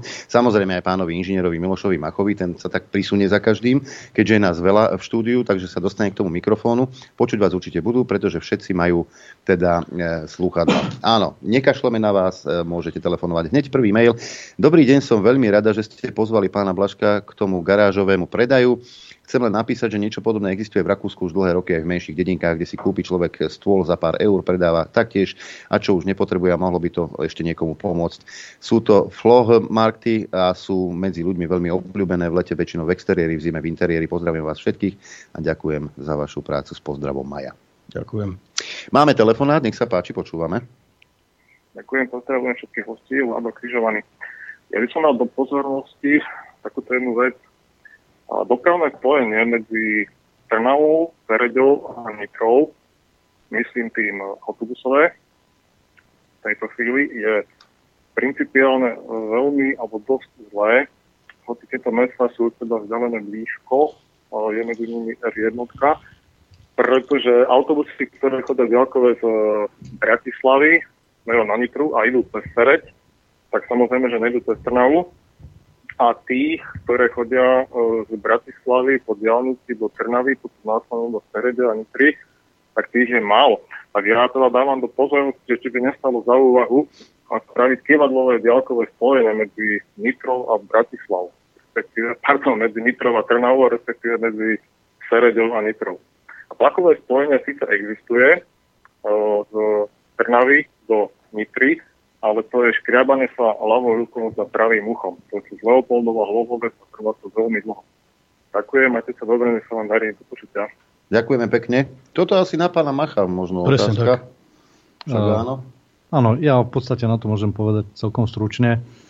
Určite, pokiaľ budeme úspešní vo voľbách, to, toto je záležitosť ľudský, tak i doprava, jak som už spomínal predtým, je, je kľúčová oblasť, ktorej budeme venovať. A ja teda osobne, to mám aj v mojom programe, budem venovať maximálnu pozornosť. A chcem vám samozrejme povedať, že mojou hlavnou aktivitou bude stretávať sa s ľuďmi a počúvať takéto názory, ako aj vy hovoríte, a aby som tieto názory vedel jednoducho spracovať a predkladať na riešenie. Dopravu ako takú som spomínal, že teda nie je to len autobusové spojenie, nie je to len to železničné spojenie, ktoré bohužiaľ Nitra v tomto zaostáva. A tu si naozaj treba položiť otázku, či buď pôjdeme zase nejakým rozširovaním železničných trátí, o ktorom sa už desaťročia hovorí, čo z hľadiska aj nákladovosti a územných riešení je dnes považujem už za absolútne neuskutočniteľné. A preto opätovne poukážem na využitie tejto nadzemnej koľajovej dopravy. Je to riešenie, ktoré veľmi účinne by pomohlo riešiť i tieto nedostatky prepojenia. Keď som spomínal treba z Nitru, Bratislavu, vôbec nie je problém ťahať tú trasu cez Trnavu, pretože tá doprava je veľmi rýchla. Tie, tie vozne môžu mať kapacitu od pár ľudí po niekoľko desiatok. Môžu chodiť obrazne v pár minútových intervaloch na týchto diaľkových linkách. Dokonca tá, tá povedal by som, diaľkové linky, ktoré môžu využívať, tá trať je univerzálna, môže využívať moduly, ktoré už dnes jazdí päťsto kilometrovou rýchlosťou. Tak si predstavte, takéto, takýto tranzit vybudovať medzi Bratislava, Trnava, Nitra, neviem, Zvolen, teraz len tipujem, hej, neberte ma celkom za, ale proste tieto úvahy, povedzme, na Košice, a tak, takýto, takýto vlak, alebo takýto modul by preletel, obrazne povedané, touto rýchlosťou, tak si viete predstaviť, aké sú to obrovské úspory, aký obrovský komfort, ako by sa vyriešilo množstvo, množstvo problémov. A to už nehovorím ďalšie veci, ako týmto modulom sa dá preprava, nákladná doprava, dokonca až po kontajnerovú prepravu. Takže je tu pred nami naozaj veľmi vážna úloha z hľadiska dopravy a tomuto budem maximálne venovať pozornosť. Máme ďalší telefonát. Počúvame, nech sa páči. Dobrý den, u telefonu Milan.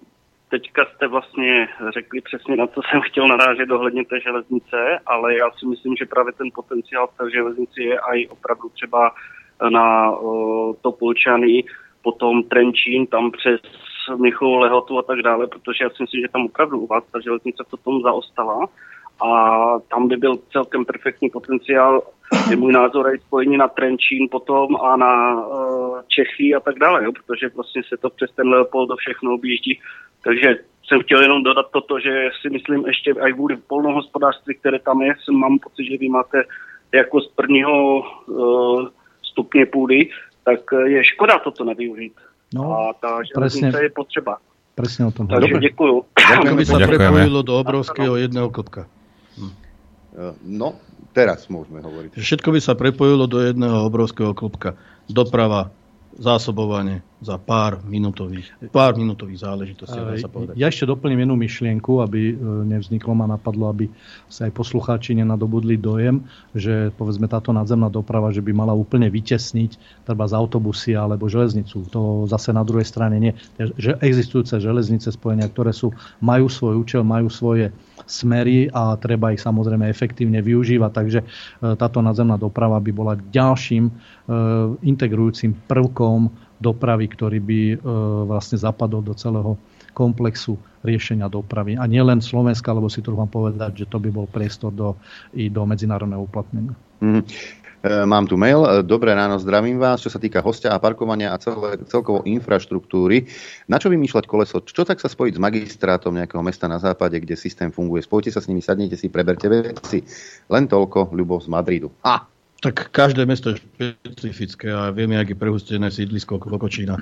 Takže tam, jak sme to proste spomínali. Ale nedá, nedá hľadať, sa kopírovať všetko, čo je vonku. Nie všetko, ale inšpiráciu hľadať, inšpiráciu hľadať zase nie je celkom... Tak nie, ale hovorím, všetko, nie je všetko zlo. Dobre, čo je vonku, musí byť dobre doma. Uh-huh. Ja doplním, za prvé by som chcel povedať, tento typ dopravy, o ktorom hovoríme, zatiaľ nejazdí v žiadnom európskom meste. To je za prvé, takže nedá sa absolútne s nikým porovnávať a preto ja aj hovorím, že, že Nitra, ale tým pádom aj Slovensko malo by jedinečnú možnosť byť priekopníkom v takzvanom inovatívnom druhu dopravy. A dokonca by som to nazval, to ani nie inovatívna doprava, lebo nadzemnú dopravu podobe nejakých rýchlovlákov a japonských Shinzenov poznáme všetci, to sú vysokonákladové položky, ktoré nemajú šancu sa bežne rozšíriť, ale bavíme sa o doprave úplne iné koncepcie. Tak vlastne tento typ dopravy sa mu hovorí, alebo tento systém sa mu hovorí ako disruptívna technológia. To znamená, je to niečo, niečo zásadne nové a, a prekračuje to rámec nejakej inovácie. Ale je to samozrejme funkčné, realizovateľné. Len treba začať chcieť a začať sa tým vážne zaoberať. Poprosím vás, ľudia, keď už sa dovoláte, počkajte chvíľu, nech dohovoria tí hostia. Je tá, a a potom, potom vás samozrejme pustíme do éteru. Niekedy je to minútka, niekedy je to dve, ale vyčkajte. Pozdravím, Adrian. Tuto je Jano Garaj z Lučenca, píše: v rokoch sedemdesiatšesť až dvetisícdva sa nepredržite konalo dvadsaťsedem ročníkov medzinárodných atletických pretekov pod názvom Agrokomplex Plastika Kalex, tuším. Dôkazom o ich vysokej úrovni boli dosiahnuté tri svetové rekordy. Fibingerová v roku sedemdesiatsedem vrhla guľou dvadsaťdva tridsaťdva, v osemdesiatom štvrtom hodila diskom Šilhava sedemdesiatštyri päťdesiatšesť a v osemdesiatom siedmom hodil Jan Železný oštepom osemdesiatsedem celá šesťdesiatšesť metra. S pozdravom, Jano z Lučenca. Aj toto by bola cesta, tak Nitra bola aj atletická, atletickým nejakým, nejakou baštou, ale to už je asi dávno tá tam. Máme telefonát, nech sa páči, počúvame. Dobrý deň, sa práve pozdravujem hostí do vášho štúdia. Chcela by som sa spýtať, poslucháčka z Nitry, aby sme boli presní. Aha. Chcela by som sa spýtať pána Blaška. Vieme, že čisto teoreticky dostane sa na post primátora mesta Nitry, ale zloženie poslanca v parlamente bude také, že nie v jeho prospechu. Čo v tomto prípade by pán budúci primátor urobil? Ako by tých poslancov oslovil, aj tých, ktorí by boli z opozičnej strany? Ďakujem veľmi pekne. Do počutia. Dobrá otázka. Ďakujeme pekne. Dobrá otázka. Pán Blaško. No, počítam s týmto, že ľahké to nebude, ale všetko je o komunikácii, kompromisoch. Proste ja neverím, že keď sa predostrie nejaký dobrý nápad, že niekto to bude skúšať zase zamietnúť pod koberec. Budeme musieť zverejňovať oficiálne hlasovania, ktoré budú, aby ľudia videli, kto za čo hlasuje. Či je to proti ľuďom, alebo či je to pre ľudí. Nech každý si urobí svoj vlastný záber. Tam som počul šuškot z tejto strany. Mm. A, ani nie, len sme nejakú myšlienku len tak. Ale v podstate pán Erik, Erik ju zodpovedal presne. Mm-hmm. Mail, uh, zdravím, srdečne počúvam a chcem sa spýtať, prečo vaša relácia s, nedá sa dať do, do živého vysielania, ale nie internet, ale v rozhlase. Nejde to napríklad na slovenskom rozhlase a, a urobiť môžete uh, Rádio Infovojna, to znamená, robíte to dobre, ale počúva vás len pár tisíc ľudí. Ej, vieš čo, Pán, pánko, Janko, pár tisíc ľudí to nie je. A dobre, zase niekto sa, niekto sa... Dobré ráno, mlad, mladý pán, dobré ráno, prajeme už. Teraz vitajte medzi nami. Uh, nie je to pár tisíc ľudí, nie je to niekoľko desiatok tisíc ľudí, až stoviek tisíc ľudí by sa dalo povedať. A nie, nemôžeme my vysielať ako Slovenský rozhlas Express, Jojka, a, že by sme išli normálne do éteru. Za prvé, by nás upokutovali, za druhé, takéto vysielanie je veľmi drahé. Uvedomte si, že tu robí len zo pár ľudí túto robotu. Pozrite sa, koľko sa vyzbiera mesačne peňazí. A to, to, keby chcete robiť také rádio, ako máte na mysli, tak za tých štyri a pol ani vysielač jeden jediný nezaplatíte. Kde sú ešte ostatné náklady? Hej? Máme telefonát, nech sa páči, počúvame. Dobrý deň, ja by som sa chcel tak spýtať, ale skôr typujem, že sú to také skôr možno filozofickejšie otázky, keďže nie som z Nitry, ale všetko je to vlastne na jedno kopyto Bratislava, Nitra, Košice. Vo včerajšej diskusii bol tiež jeden pán na teatri, ktorý hovoril o tej nadzemnej električke. Pre mňa to je totálne science fiction to riešiť v tejto dobe, keď nám konvenčné typy dopravy absolútne zlyhávajú, že sa má vytvo- vy, ako keby vyčleniť nejaké peniaze na niečo, čo ešte nikto neurobil a my tu na Slovensku budeme akože sa hrať na nejakú nadzemnú dopravu. Príde mi to úplne science fiction, ako keby Steve Jobs v roku deväťdesiatdeväť hovoril o nejakom iCloude niekomu. Proste to sú veci, ktoré si myslím, že minimálne v tej diskusii v Bratislave do toho pána absolútne degradovalo, že síce on je vizionár, ale primátor by nemal byť vizionár, primátor by mal byť niekto, kto rieši t- ve- veci, ktoré je treba teraz a tá nadzemná doprava to je absolútne, absolútne podľa mňa, môjho názoru mimo na celom Slovensku, lebo to, lebo to Bratislava, Nitra v živote to nezafinancuje a príde mi to len naozaj taký keby náboj toho, aby tí štandardní štandardní kandidáti zosmiešní do ľudí, ktorí síce majú víziu, možno to je dobré, ale neviem si to aktuálnych päťdesiat rokov. Dobre, spýtam sa vás takto. A druhú vec by som sa chcel spýtať. Vy, vydržte, zostaňme pri tejto otázke. Hej. Bývate no. niekde na konci Dúbravky, hej, a pracujete vo Vajnoroch. Ano. Tak takémuto človeku vysvetlíte, že to, čo teraz je v Bratislave, že to je najsám fasa, najsám super. Takýto spôsob ja dopravy, lebo... Prosím? No dobre, ale... Ja to nepovedal, tak... že to je najsám fasa. No a čo chce? A tá, ja máte, hovorím, máte iný návrh? Doprava... Ja sa len pýtam, či máte iný návrh. Ja mám... tak... Samozrejme, tá doprava by mala byť riešená unblock v rámci, povedzme, v rámci Bratislavy, ale nie nadzemnou dopravou. A čím? Peniaze, ktoré si ne...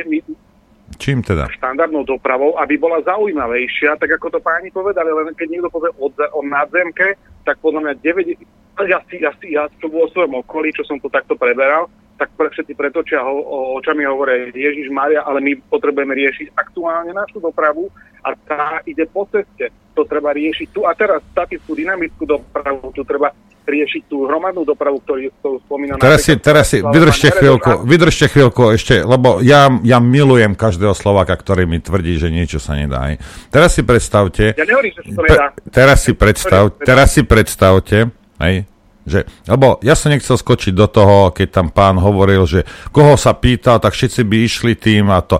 A ja, ja, by, som, ja by som bol asi jediný človek, čo by som povedal, že nie, ja tým nepôjdem, lebo keď všetci magori budú tam hore na nadzemke, ja si môžem autom jazdím, koľko ja chcem, aj po prázdnych cestách. Ale o to nejde. Ide o to, že predstavte si, že polka Bratislavy je teraz hore. Hej? A a povedzme aj nejaká nákladná doprava. Nevyrieši sa vám tá situácia dole na cestách? Keď už tam nesedí jeden človek v jednom aute a je ich dvadsať tridsať tisíc? Ja sa len pýtam. Hovorte druhú otázku. Nechcem s vami polemizovať, ja som vám len dal, dal niečo na rozmýšľanie. Jasné. Dajte druhú otázku. To je na, to, jasné, to je tak na horizont desať dvadsať rokov a chcel by som sa spýtať pána Blaška, keď hovoril, že do tej markízy teda im odpísal.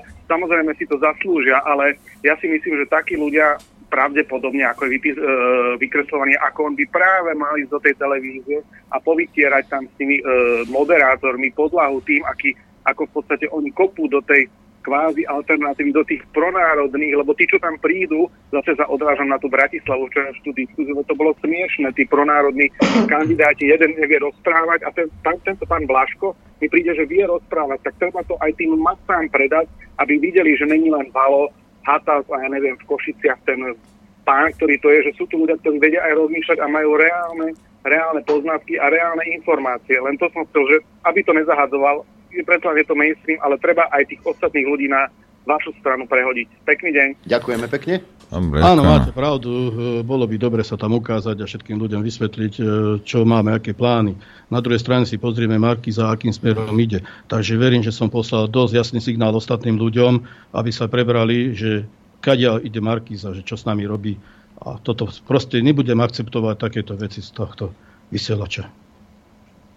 Uh... Ja by som len krátko zareagoval na pána. Áno, viem o tom, že tú reláciu som pozeral. Ten pán, ktorý tam predstavoval nadzemnú dopravu, hovoril, u nás. hovoril o niečom úplne inom. Takže tomuto pánovi by som len na vysvetlenie povedal, že sa jedná o úplne iný druh dopravy. Čiže žiadne betónový koncept, žiadne ťahanie to, čo vidíte niekde v západných krajinách, kde vám beha nákladný vlak po betónových, na betónových stĺpoch, na podkladoch. Nič takéto nemáme na mysli. Takže to len na, na vyjadrenie. Máme telefonát, nech sa páči, Halo. Počúvame. Jožo Zorčovej, prosím, ja sa vám chcem spýtať, keď tu máte ľudí z Nitry. Keď sa stával Jaguar, tak sa zrušila železničná trať medzi Zlatými Moravcami smerom na Nitru. Respektíve prerušila sa tá posledná časť okolo Jaguaru. E, Zlaté Moravce Lužianky. Či sa k tomu vedia uh, vyjadriť. A potom ešte druhá môžu taká otázka. Vlastne tá Nitra má také slabšie železničné prepojenie, či môžu jazdiť vlaky z Bystrice alebo z Vrútok smerom na Nitru a e, ďalej potom na Zámky alebo na Trnavu. Lebo Bude... také spojenie v podstate není, ale možno by bolo e, malo nejaký zmysel. Mm-hmm. To je skoro otázka asi na pána inžiniera Miloša Macha. Ano. Ďakujeme pekne, z Določovej pozdravujeme. Uh, opäť železničná doprava. To, akým spôsobom došlo k výluke, ja vám k tomu až tak veľa nepoviem, lebo to bolo rozhodnutie vtedajšieho vedenia mesta, samozrejme Vúcky. Vieme, aký je stav, a čo sa týka obnovy tejto železničnej trate a nejakého prepojenia priamo na smer na Banskú Bystricu. K tomu vám samozrejme bližšie nepoviem, pretože čo sa týka železničnej dopravy, ja nevidím žiaden progres, že by sa tu riešil. Ja viem o jednej jedinej priorite, ktorú mala Vúcka pred sebou, a to je napojiť Nitru na elektrifikovanú trať. Do Trnovca to bolo celé a o tom sa rozpráva, nie že posledné volebné obdobie a predposledné, ale desiat, možno, že, možno aj desiatky rokov. Takže ak sa tu nič nepohlo, tak niekde je pes zakopaný. Takže toľko asi k tomu. V podstate tá nadzemka by to vedela vyriešiť. Uh, tu mám mail, Vierka píše. Dobrý deň, som rada, že dnes toľko času venujete Nitre, je to zaujímavé, prajem pánom, aby boli úspešní k tej vlakovej doprave. Ja často cestujem z Trnavy do Nitry, teraz chodia vlaky každú hodinu, cestuje nimi dosť veľa ľudí, cesta trvá trošku dlhšie ako autobusom, ale je to podľa mňa ekologickejšie. A kým budú tie rýchlovlaky, isto tie vlaky treba podporovať, prajem všetko dobré. Ďalší názor do, do placu. Uh, tuto máme mail, pozdravujem vás, aj vášho hostia z Nitry. Pamätám sa a na agrokomplexe, na agrokomplex za Dožinky v Nitre v osemdesiatych rokoch stánky s jedlom, vínom, burčiakom, usacina s lokšami, klobásky, jatenice. Toto je svinský mail krátko pred obedom a iné delikatesy v nespočetných stánkoch. Ľudia vtedy mali asi viac peňazí, času boli potraviny bežnej spotreby a nie luxus ako teraz. Zo škôl, dedín, družstiev, z dé er dé chodili plné autobusy ľudí, žiakov, dôchodcov z celého Slovenska. Pred agrokomplexom vtedy bolo obrovské parkovisko, plné aut a autobusov, stovky až tisíce. tisíce, a to denne počas trvania poľnohospodárskej výstavy. Dnes si ľudia užívajú v montovniach na trojsmennej pracovnej dobe, prípadne zarábajú v zahraničí. S pozdravom, Vlado. Áno, my si to pamätáme, to veľké parkovisko pred Progresom. Máme telefonát, nech sa páči, počúvame. Dobrý deň, prajem. Moje meno je Juraj, počúvam tam vás už dlhšie. Chcel by som vám tomu mladému mužovi, ktorý tam hovorí o tej doprave. Určite je myslenie Skyway, takže nech si to aj to naštuduje a potom nech vydáva, čo treba, čo netreba. To doprava je absolútne bezpečná, jedinečná, ja to už poznám šesť rokov, takže viem, čo je o tom, takže práve tu treba len zistiť a pozdravujem a Miloša Macha, sem môj kamarát, takže poznáme. Chcem len povedať, že naozaj treba ľudí, ktorí hľadajú riešenie pre ľudí, ale nie pre seba, pre svoje vážky. Preto vám prajem, chalani, robíte to dobré a hlavne treba, treba, treba to zmeniť, lebo ľudíme sa do všetkého. Takže len tak, takže aby, lebo odsúdiť je veľmi jednoduché, každého hneď. A mne sa veľmi ľúbi, veľmi ľúbi vaše, vaše rádio, v tom, že to nie je pro ruské rádio, to je reálne. A ľudí nám päťdesiat a vyššie a šesťdesiat, my sme niečo zažili a vieme, ale títo tridsaťroční mudralanti, ktorí nevedia len kritizovať a niečo spraviť, bohužiaľ spejeme, spejeme k záhube, keď sa nepostavíme a nespravíme niečo poriadne a budeme hľadať ľudskosť, trochu pokoru a preto vám držím na tomto rádiu, aby určite ľudí oslovovali a pomáhali. Na každé, poviem osobne, volil som toho Bielina s prepačením, a preto som si odtedy povedal, že musím niečo spraviť, tak som bol na každom, na každej predvládou, protestom, čo som mohol. Ale keď som videl to, to úbohosť, že pár ľudí, aj to po Lučanskom, čo sa udialo, no, fakt, ako musíme, musíme ísť a niečo spraviť, lebo toto nie, nie je možné. Ďakujeme tak, pekne. Ďakujem aj ja, Juraj. Ďakujeme, Ďakujeme. pekne. Je, je, na čím sa aj rozlúčiť?